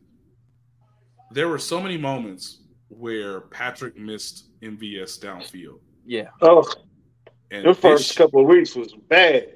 And this year, I'm really focused on if they unlock that part of the offense, then what? Different, different level. They, let, us say let's say Pacheco is basically the same player. You still got Travis Kelce. Uh, you got the scheme with Patrick, and, Andy, and, and Matt Nagy, and now MVS is catching 50 yard bombs at least once a game. Yeah, you got Skyy and Richie underneath, and yep. you're adding Rashee and Justyn Ross to sprinkle in there. That's, yep. receivers. That's a lot to work with. D Mac, D Mac, he looked like Tyreek Hill out there, man. That's all. According to one Bengals player, yeah. uh, Germaine Pratt on the sideline. That's his new Tyreek. Tyreek. He's always going to him, guys. It's like his camp out there. Hey, did we see Marcus Kemp on tape last week? No, we didn't. Cover this man. Is he only out there because we decided to steal Chris Lammons? Yes, but we will really cover him. Yes, yes. Like, come on, guys. Yeah. That, that's definitely one of the things I'm looking forward to for this office. Like, is Pat, our Patrick, Patrick and MVS have that deep ball chemistry now? Yes, yes. Are they on? It was close. That's one of the things I'm looking It was close. It, it, it just tick off. That was a tick off, man. Yeah, right.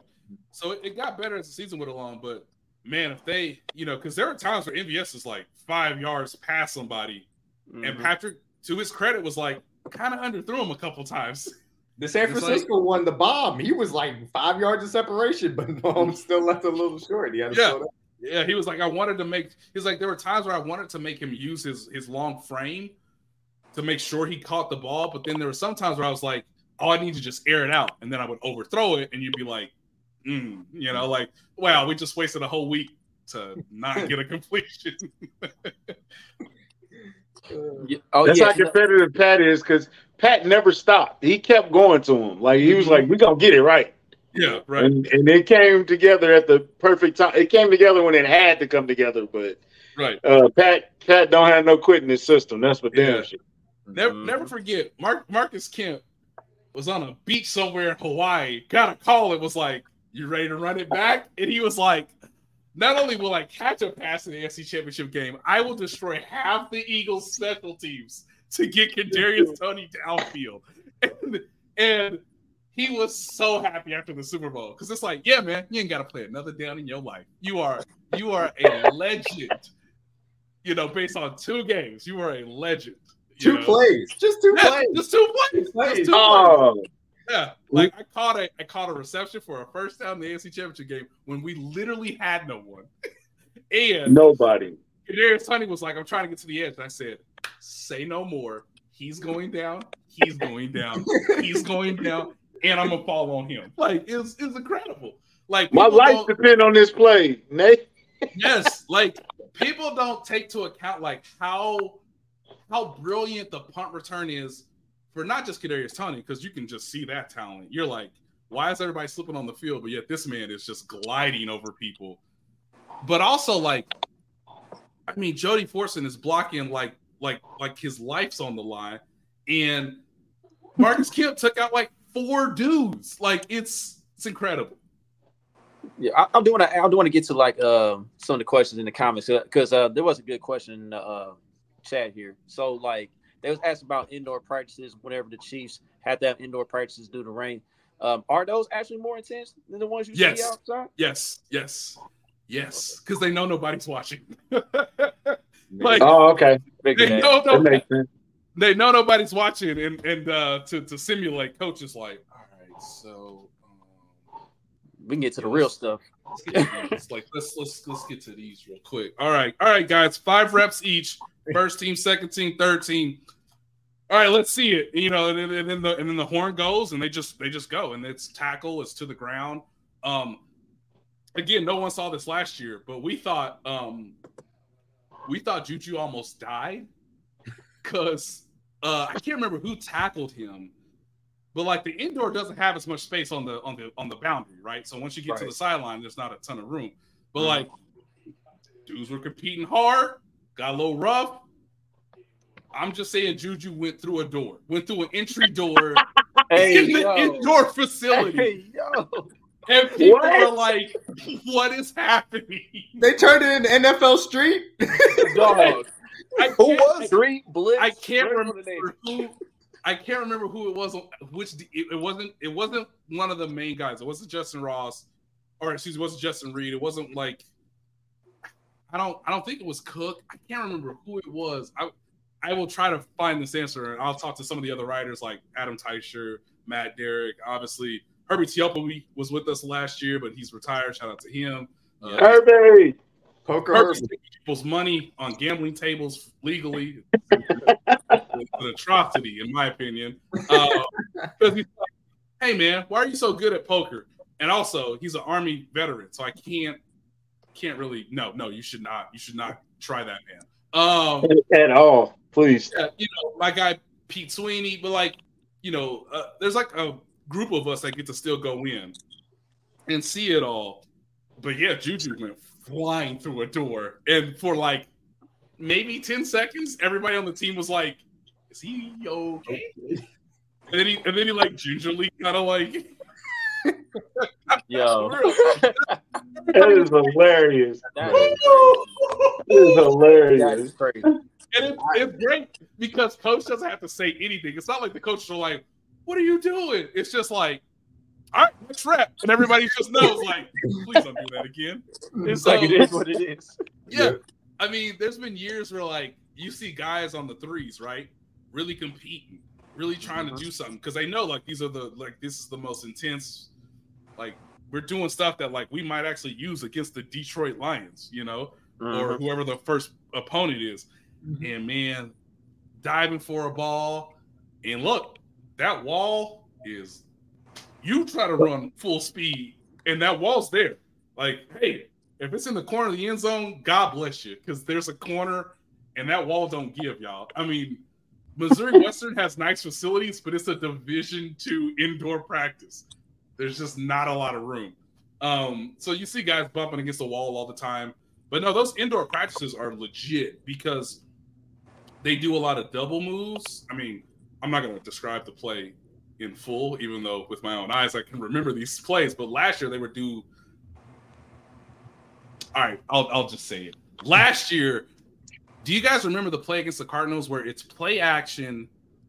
Pat looks, I believe, to the right so that the linebacker shades that direction, and then Kelce's running the deep over. Yeah. Yeah, I remember that play. Yeah. That was a touchdown. That was a touchdown, right? That that was the touchdown. That was the deep. That was like the deep play in the middle of the field. Was that the Oh, yeah. really tight window throw? Yes. Yes, I, I yes. love that throw. Yes, it was beautiful. that. That's the kind of plays they be doing in the indoor. Mm-hmm. Okay, so like, hey, set this route. What's the leverage? Cut it back inside. How tight is the window? All right, let's run it again. You know, and so there's certain things that like, it's like the advanced level stuff that they get to in the indoor, and then of course, uh, on this past one, this the Saturday when we were inside, Spags was just lighting it up. Set a match off like who wants to come, you know? And Pat got frustrated because it's just like, hey, You under the gun now. I'm sending everybody. we, we either didn't protect it or you were supposed to get open and you didn't, and I'm scrambling. Now, of course, nobody can hit the quarterback, but Pat doesn't like necessarily scrambling in a training camp practice because he just wants to get as many throws off as possible. But yeah, Mhm. Spags was just like, all right, Nick, all right, Willie, there's Jay Reed, all of them go now. And it's just like, it's just amazing because it's just really, it's like, okay, this is good. Like, this is really good, and nobody can see this. And like, as reporters, uh, based on the rules between you know the Pro Football Writers Union and the teams, it's like if you're in if you have one of those type of practices where it's not public, can't really give out details unless it's a year later. And I can tell you that tight throw that he made, they would they were practicing that in training camp. And um, Kelce ran the route perfectly. Mahomes hit his landmark perfect on the play action, and the ball was out. And it's just one of those things where you're like, man, the Cardinals had no shot on that play. None None. It's like, hey guys, is that cover three? Is that cover two? Oh, oh, quarters. Isn't that nice? And it's just like, it's just, it's crazy, man. So sometimes you see things in the indoor and you're like, oh, that's the real depth chart. Oh, that's what he's to be doing in the middle of September, you know? And there's some stuff in a public practice where they ask Richie James to throw a deep ball to MVS. And it's like, Or has threw the deep ball to him. That, that, that's that's for the Detroit Lions. We, we, we would like the Lions to see this. Just Mm-hmm. just, just hey, get your rules right in the in the back end in case. Repost. A Yeah, yeah, like please, like everybody, d- disseminate this. Yes. Richie James can throw the ball deep. We just want to just want to make you aware of that. You know, but there are other stuff where they, yeah, there's other stuff where they just hold it um, because they might use it in the game. What'd you say? Nate, Sure. Are you buying that we have the best uh, tackle duo we've had? You know, it's it's crazy that we've been talking this long and like they, those guys just haven't been brought up because they've been pretty good. I mean, nothing flashy. I think Donovan looks healthy this year. That's the biggest thing. Like Donovan Smith looks healthy. They put him on these on these sweeps, on these tosses, and he gets out there in space, and it's just like okay, like that looks like how it used to look like in Tampa Bay. Um, Jawaan Taylor is just, I mean, rock solid. I mean, just I'm not saying he's gonna be Joe Thuney because I call Joe Thuney a robot. He's just his technique is insanely like precise. Um, Yeah. but Jawan, but Jawaan Taylor might just be really consistent, and it looks like um, you know, it looks like Trey Smith is is is growing confidence in them working together, especially when they do those stunt drills where they say, "Hey, we're gonna have these guys rush." They know it's a passing. They know it's a passing situation, so you got to protect it. So they're gonna they're gonna do different type of twists or maybe simulate it one way and then spin off of it. Um, and they started to pick that up pretty well. But if the offensive line plays well, as we all know, yeah, they probably have about four versions of Snow Globe. I just saw this. They probably have about four versions of it. Um, Mm. because I was, I Mm. was, I was stunned. Don't say that Nate, man. I'm, I'm, I'm telling the truth. Like they probably have four. They probably have four versions of that play where, and I don't know if we'll ever see it. Um, but I was surprised that Patrick said that they had been tinkering it all season in the in the Netflix documentary because it was like the way Pat explained it is like it's a combination of actually two plays. So that Mhm. tells you that like the personnel grouping is, I believe, intact with Toney, uh, McKinnon, Watson. So like the personnel group is still intact, so you can still run. Has the six guy. Yeah, you yeah you can still run some of that stuff the same way you did a year ago. Um, but yeah, there's like there there's there's some stuff that Pat can do off of those type of plays. That's more than just a pitch to McKinnon, who then throws it to, you know, Kadarius Toney. Like some of those plays include Pat throwing the ball. Is what I'm ultimately getting at. So, so for that, I mean, just if you had to guess, which team do you think that Andy and Pat want to use that against to like drive that knife home? Because I think it was specifically for Oh, the was- yes, yes, Right. Yes. which, which team? Yeah. Because I have a few in mind Yeah. that it could be used against. I think you could use it to piss off Sean Payton. I think you could use it against the Eagles since they've been chirping so much, or the Bengals. So, I think what- the I think the Bengals are. I think the Bengals will get some some fury. okay, like if everybody like again it's a long time between then and now but like if if most of the guys are healthy if the offense is humming i think the bengals are going to the bengals might see some things just because and andy's really systematic about this you want to show stuff so that they have to game plan for it. and account for the possibility that again there's a variation off of it or there's a wrinkle attached to it or if we see you all again in the postseason Mhm. um i think it was pretty specific i don't know if they would ever say it publicly but the reason why patrick says in the netflix stock that he felt they matched up better against the bills was because the defense that the Chiefs were playing in that first game against the Bills was pretty ordinary. And I think from a, I think what Pat was getting at was that Spags had specific things that he could have done in a rematch against the Bills.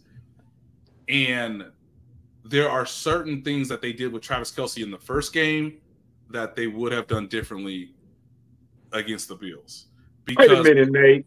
Are you saying they purposely played vanilla football to in a the certain regular? Yeah, to a certain degree, yes. Yes. You wanna you wanna win the game, and people will forget this.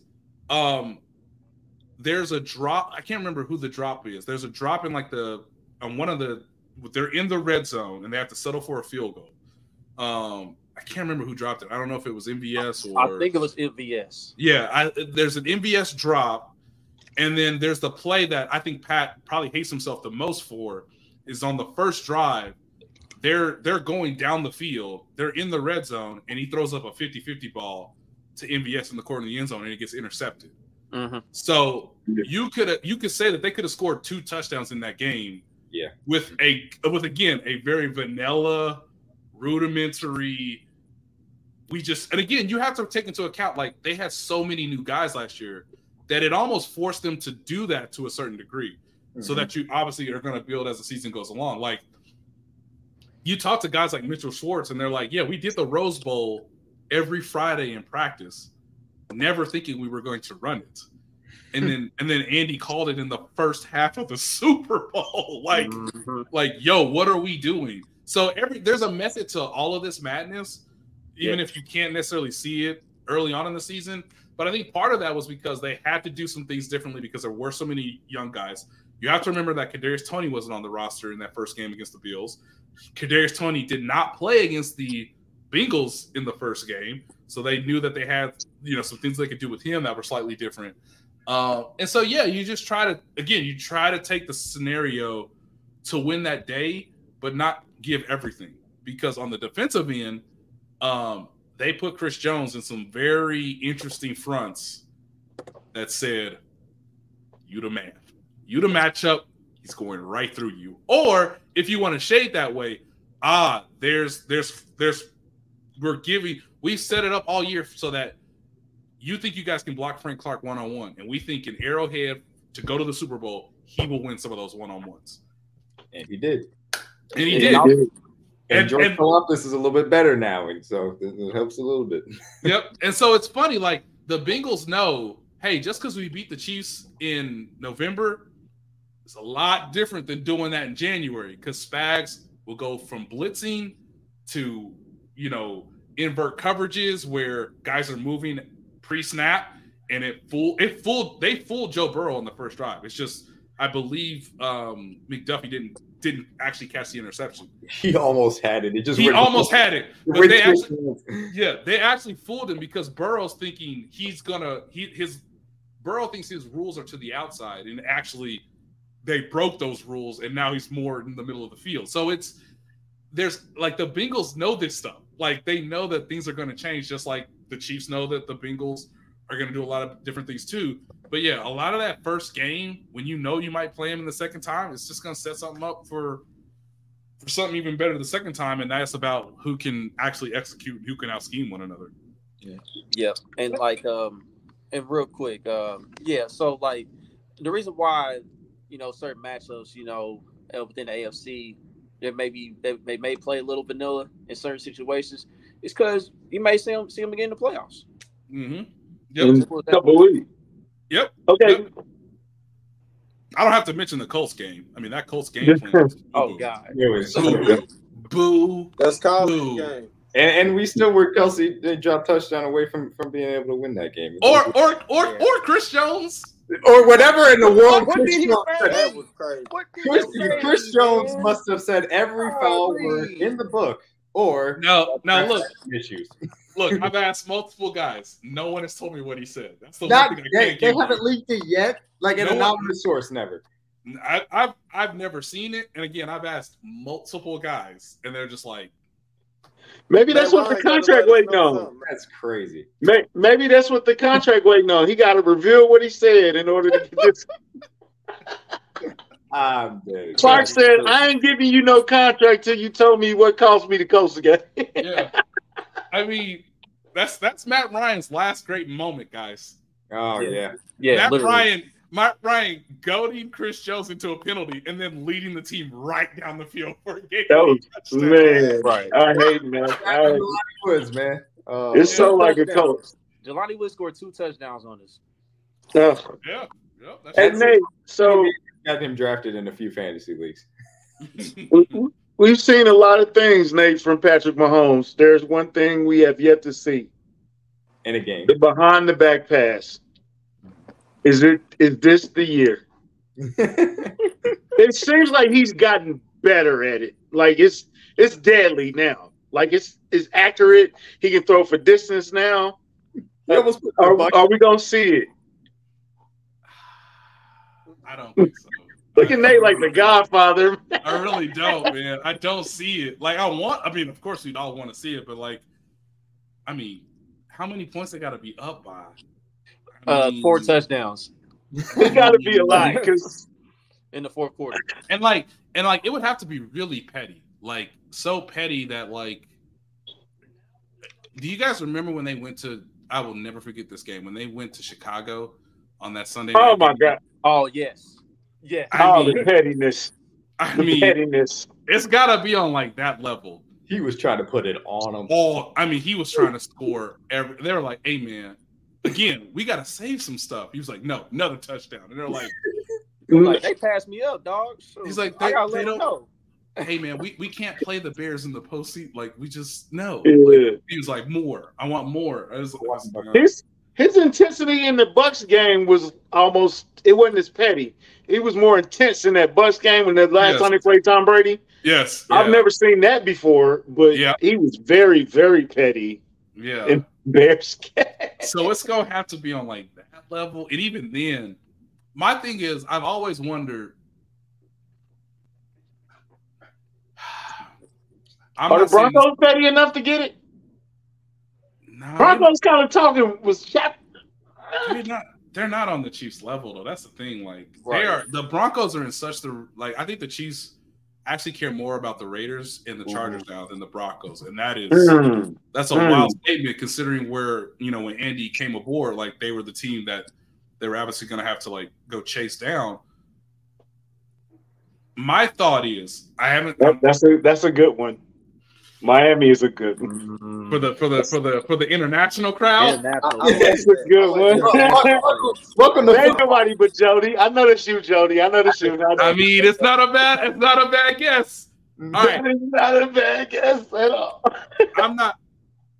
Here's what here. Okay, here's where my brain goes. Again, I'm, I want to make this clear. I have not seen this at practice, indoor or outdoor.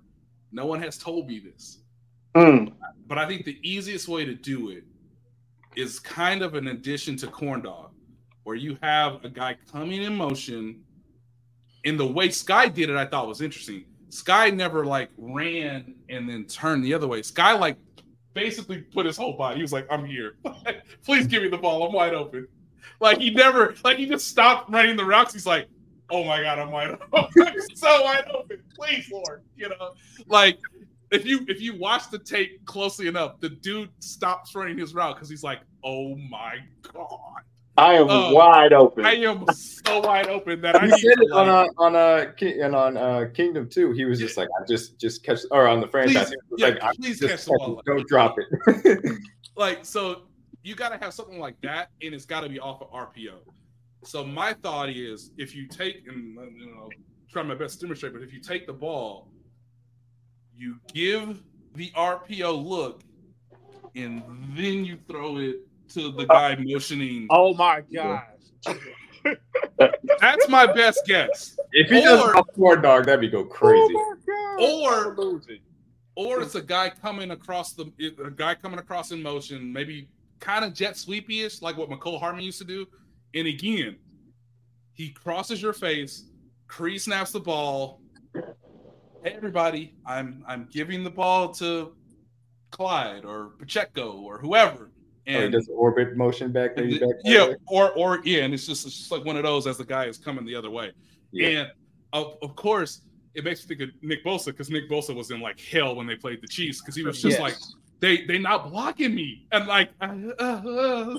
Which way do I run? Mhm. yeah. So maybe maybe you put the if if Patrick is able to get it around the defensive end, if you don't block him based on like kind of their principles of the offense and we're like, hey, you want the RPO to look like it's going a certain direction and you don't block the DN and then maybe you just try to like whip it around him. I don't know if it'll ever happen, but those are these are my best guesses.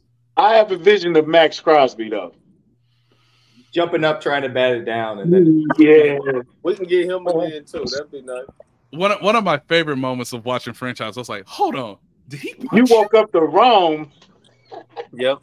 Hold on, did, hold on. I, I, I, had to- I had to tell Holly. Hold on, I gotta rewind this. Did he punch him? Punch like, him?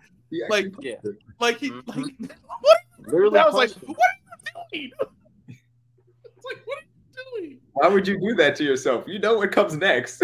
right. you, you know what's going to happen. To be to be fair, it was ten other guys not named Maxx Crosby on the field who who, who didn't didn't have a chance. Honestly, you know. This- so yeah. Does he cuss that much in practice?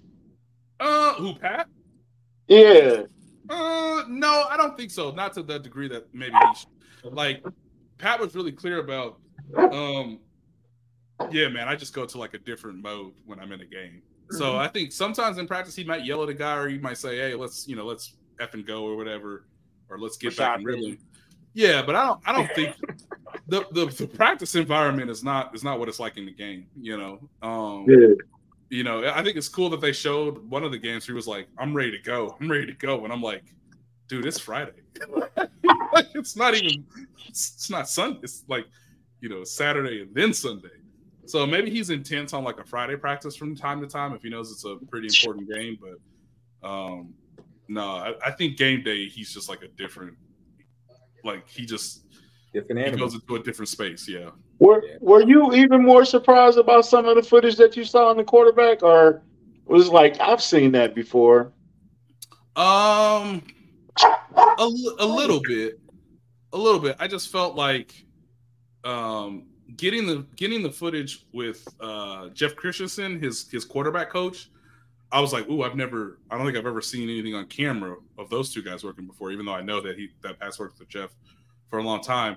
Um, I knew the stuff with Bobby was happening, um, and so that was that was it was cool that they explained as much as they as they wanted to, uh, without giving like their whole regimen. Um, and so like I remember I remember Bobby telling me like in 2020 that like no man like he's a unicorn. I've never trained with an athlete who can do the things he's done. And then watching the documentary, it was just like, man, that is that's that's cool that like everybody else can now see this. Because you know, I interview people and I write them in stories, but those are those are mostly one-offs. It's not like I can interview Bobby 20 times in a year, you know, but for people to see like what they do during the season, especially when Bobby told me in 2020, hey Nate, I'm probably gonna be moving. What do you like? What do you think about this neighborhood? Or you know, where you like? I think I'm you're gonna have to stop going back and forth. Like I'm gonna have to be with Pat for at least portions of the regular season. I remember talking to him about like, yeah, I might have to like, I might have to change my business to some degree because he works with a lot of baseball players in Texas, and that's where he's from, and that's obviously where they built their their rapport. But look, man, like Patrick wants me to like be around during the season, and it's just easier if I like, you know, split my business between here and here in Texas. So to like see it on camera for like fans and everybody to see, that was really cool because it was just like, um, I, I will never forget that. I think it came out probably that Monday night that like after the Jags game, he's working with Bobby on Monday night for I guess a modified version of the A Day because again he has a high ankle sprain. just wild. And you know, Brittany and the and the kids were Brittany and the kids were, were at the gym and like um there was a obviously there was a film crew there. I don't know if they used that footage in the doc or I don't know if it made the final cut. Um but yeah, I just remember looking at him Wednesday and being like, I don't know, Bobby. He real stiff, man. He looks stiff out here on Wednesday, on a Wednesday practice. And he and like me and Rustin Dodd, well, another one of my colleagues from the Athletic, we did a story about Patrick has a different pain tolerance than most people. I mean, I explained it earlier between him and Clyde having a similar version of the same injury, but his pain tolerance is different, and he's his flexibility and his mobility help him actually recover quicker than most. I mean, you can look it up; it's all in the Athletic. Uh, but I, I remember being like, I don't know, man, he looks stiff, and then he'll be ready. He'll be ready. He's going to play. And I was He's like, a okay. dog. He's like, a dog. Okay. He's like, all right. I mean, water. He's gonna. I mean, I know, I know he has to play, but like, he's gonna be good. And he's like, no, he'll play. He'll play. I was like, okay, okay. I mean, so for fans to see all of that, um, and the best part of of Bobby explaining how Pat is like an owl, I was like, God, that's such a good comparison because like he sees everything. It is one of the most crazy guys. I remember losing my mind in 2019. I think I said this before where the dude had such good vision that he would look back at the at the referee and be like, I can I can scramble, right? I can scramble. Ain't no flags, ain't no flags. All right, here I go. In the middle of a play. Just That's like, crazy. Crazy. That's and it's just like, hey man, uh, ain't nobody open. I gotta move. Oh, that's a flag. Let me throw it away. Mm-hmm. That's yeah. wild. That's Dude, nobody he did it in the Tennessee run. The Tennessee run, he does it. Yeah. He looks at the ref and goes, "Oh, okay, okay, I can go. Okay, yeah, cool." Yeah. Like it's just in the middle of the play with Jeffery Simmons chasing them down. And so when when nuts. Bobby when Bobby explains that he like his neck and like his spine and all that, I was like, God, that's such a good way of explaining it because like the dude looks like like he has just vision and he's like he's just he's he's strong enough and flexible enough that where he can just see almost everything and it's just like that is that's amazing, man. so yeah, that was that was my favorite parts of the of the doc. I'm gonna ask you one last thing here, Nate, real quick. Um, so like, do you agree with majority of Chiefs Kingdom that we don't want joint practices at all? Do we agree? At all? I mean, it's never going to happen under Andy Reid. Yeah, Andy Reid never never going to do a joint practice. Do you want to keep that going? Do you want to have no joint practices moving forward? Do you want to keep the same way? I don't. I've only covered the team since you know since Andy Reid's been the coach, so I, Right. I don't know any other way. I would love to see it. You know, I talked to some of my friends who were like, Aaron Donald, like not only did he grab his helmet, he threw it at him, or he like swung it at him. I mean, like, Yeah, Rams Bengals. Yeah. oh, that was great, and that was coming off the Super Bowl, and of course Right. the Bengals are, you know, they're talkers. It's great. It's great for Yeah. the sport. Um, but even watching Hard Knocks with like the Lions, it's like, all right, fellas, we're gonna go to Indy, and we're gonna we're gonna we're gonna do a joint practice, and we're gonna play them in a preseason game. And I'm like, what? Like That's that crazy. Seems- That Yeah. seems that seems unhealthy. And so, Mhm. of course, those guys are gonna get in fights. Um, but yeah, like Andy's never going to do a joint practice. He just doesn't believe in it, and so I, I No. think I'm with it, dog. Like you get to hide some of your secrets. You know what I mean? Like, Mhm. like you said, you don't want to give out too much. right. And- Andy, Andy wants to run it on his time too. And, uh, Yep. Yeah. Yep. And I think I think some coaches are like it's good because it like raises the intensity, you know. But on the other end, it's like you can't necessarily control every variable because that dude's not on my team. So does he give a bleep about me? Nope. Again, like I might get hurt because we're going at it, or we get into some scuffle, or you know somebody wants to punt. Like, I mean, yeah, somebody wants to go and like swing on somebody with their helmet still on, and it's just like so. It's not a it's not as controlled of an environment as you think it is. Or DeAndre Hopkins wants to run a great route, and DeAndre uh, DeAngelo Hall just can't handle it because of his man, that's that's Hard Knocks Hall of Fame right there. Oh, it really is. It It really really is. Man. that clip is eternal. I fear God. I don't start nothing. I just end it. Yep. Ended this man's whole career. Yeah, he was Right. done after that. It was He was like done. It was over. ooh, Oh man. Unbelievable. Well, shoot, Nate. So I got got got got to cut it short, man. But you know, we appreciate your time, man. This this is a great episode. It's always great to have you on. You know, we welcome you on the show at any time, man. Anytime you're available. Yeah, You know what's up. So We always set new records when they come on the show. I mean, it- it- it- you know, God bless Holly. She's probably gonna be like, "Yeah, I knew it was gonna go for two hours." You're like, "Yeah, it's fine." And we and we got you the fire graphic this week too, man. I, I yeah, think you look very it was great. It was great. I was like, I was like, appreciate. I was that. like, I was like, look at this, baby. Look what they doing to me. Look, look, look at this. Look at this. shout out to Sam, man. Shout out to Sam. our Yeah, shout out to designer. Sam. I was like, oh, this is the nicest graphic I've ever had coming on the show. Shout out to So, Sam. are- yeah, so like you, I remember you sending them to me, country, and I was just like, I'm like, y'all could just say I'm coming on the show. Y'all don't have to do all this. This is great. So, Hey Um, man, and trying to step it up, brother. yeah, and what makes it and what makes it great is like I'm showing Holly and like she that's the photo she took of me when we were on vacation. So Oh, she was just like, you know, she was like, oh yeah, and so it's like, oh, you, oh, you like that photo? Let me let me put that on the put that on the uh, pro on the profile on the avatar, you know, you know. So yeah, that's, And shout out, shout out to Holly, a beautiful, uh, beautiful Yeah. wife, man. It was, Yeah. it was, uh, it was a pleasure to meet her, man. She yeah, cool. yeah, yeah. It's the best part of the city, right? I mean, we could be anywhere, and like I'll bump into somebody, and it's just like, man, what a time! Like it's just, it's, it's great. It's honestly, I told, I told Nate, I said, Therese is gone. May he rest in peace. Yep. I said Herbie is in Vegas shooting dice as we speak. Getting said, Nate, money. What did I say, Nate? Please don't leave. I was like, I'm not, I'm not going nowhere. I, no, it- well, well, I'll be just fine. I'll be just fine right here. I'm Oh. holding you to that, bro. Yeah, yeah, and I'm, I'm, I'm glad we could, we could find the time to do it because, like, at this point in camp, like I said, like, I'm ready for the preseason games, so I definitely know they ready for the Same preseason. here. Same here, dog. He's like- like tired hey, of seeing that hey, same hey. jersey. Yep. Is that Hawaiian Brothers open yet? Huh? Is that Hawaiian Brothers open in St. Joe yet? I, if so, I oh. haven't seen it. I, I'll, Oh, have okay. to, I'll have to drive by and tell you, but like, I, I don't know. Yeah.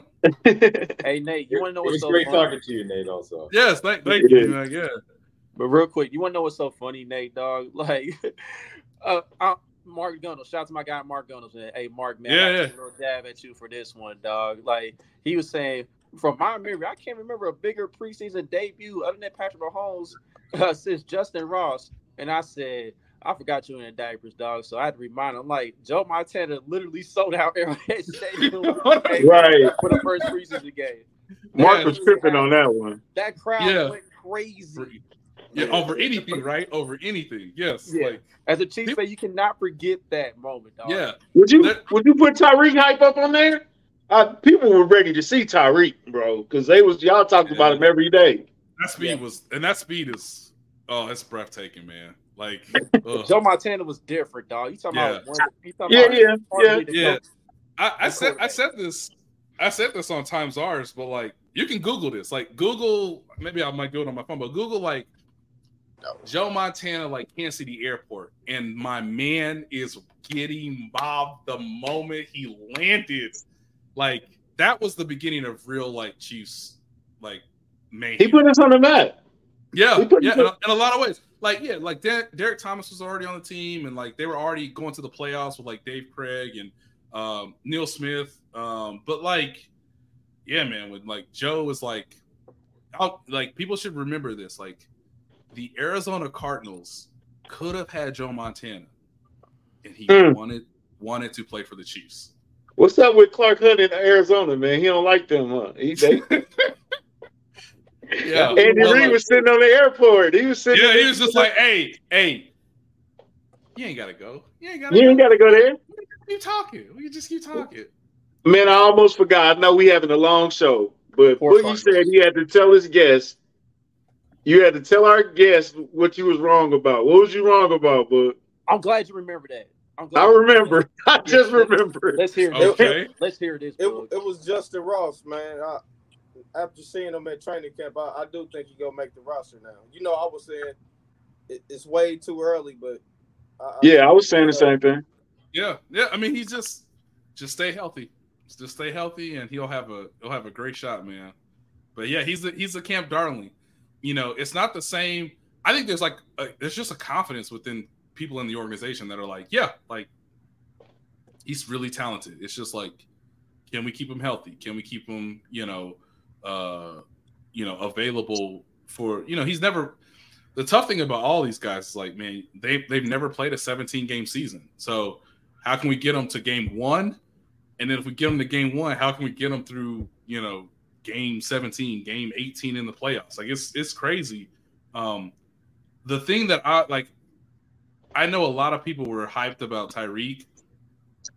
The person that I mean just blew them away last year was Pacheco. I mean, it was like after the first practice, I started hearing like, "Hey man, this this Pacheco dude's like this Pacheco dude is different. And it's like, well, hey, hey, hey, let's let's settle our. I mean, this is scouts, this is coaching staff, this is like anybody in like. I, okay, okay, okay. We we know how it goes. Maybe maybe we just a little excited because he a seventh round running back, who we know got skills. Let's just wait till the pass come on. And then the pass came on when they were like, oh, like they couldn't like they couldn't contain themselves last year about Pacheco. And I would remember being like, I don't know, guys. Like, I, I don't know if I can write this. like, literally being like, I don't know if I can write the hype. Can I agree to the hype just yet? Then they played the then they played the Bears and he had that catch on the on the on the boundary, bounced off dude, got a first down or whatever, and I was just like, they were right. like, okay, I guess I'm gonna have to write this now and then they gave him the ball in the first game of the season, and it was just like they're actually using him on offense. Like, wh- what is happening? like Pacheco made the scouts, made the personnel department, made the coaching staff, and made his teammates love him before they left St. Joe, and it is the most remarkable thing I've ever seen because the dude was a seventh round pick from Rutgers, and to the point where you're like how did this happen? And scouts would take, go look at the tape, and you go, yeah, Michigan was destroying that offensive line. Michigan was killing that quarterback. Like, oh, they were in third and long all game. No wonder he got the. No wonder he never got the ball. Like, but Justyn Ross is probably going to make the team. Would be my guess.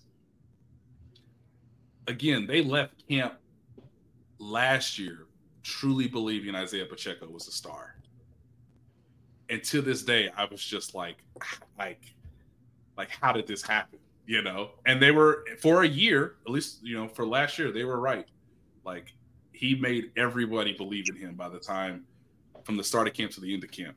And I don't know if Justyn Ross can do the same thing, but yeah, he's the he's the guy to watch when they play the Saints. Like, please keep him on the field, give him as many opportunities so that you can see what he can do. Yep. Well, so Nate, once again, man, thank you for hopping on the show tonight, man. So enjoy the rest of camp, and uh, we look forward to hearing what you guys say after the first preseason game. Always a pleasure, bro.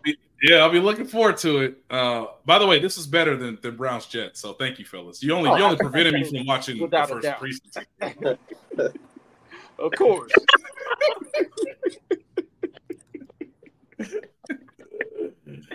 oh man, this was way better than watching threes. The threes, put them out there.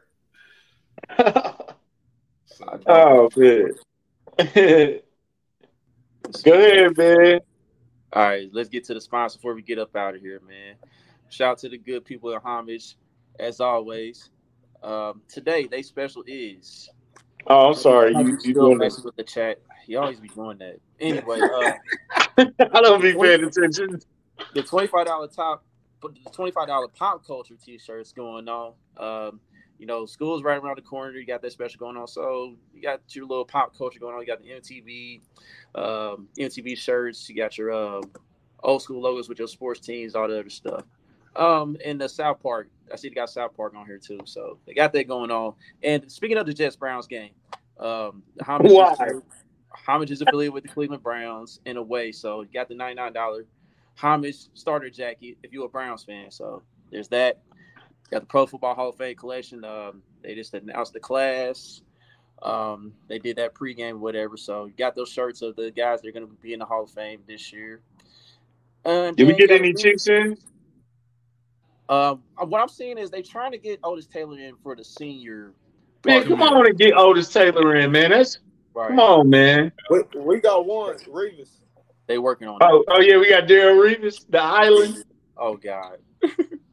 man, nah, man, get Otis Taylor in there, man. He shouldn't have to die to get in, man. Y'all waited too long on Buck O'Neil and he passed away before y'all can put him in. Get man, get Otis Taylor in there, man. Come on, it's time, bro. Amen. All right, and then uh, we got the NFL Big Helmet Collection. That's that's that came back, so you got that. Um, and then also you got the logo collection too. Uh, Homage got some stuff coming out, man. So go and copy some gear and pay homage. Hey, homage. Chiefs legend, Darrelle Revis. Chiefs legend. Man, all he had to do was swipe the ball down. He didn't hit the ball back to Mariota, man. Forget Revis. Oh my god. all right, so with that being said, don't forget to like, subscribe, comment, share all your social media platforms. To the next to the next episode, we out of here. Peace. Peace. Nate the Great.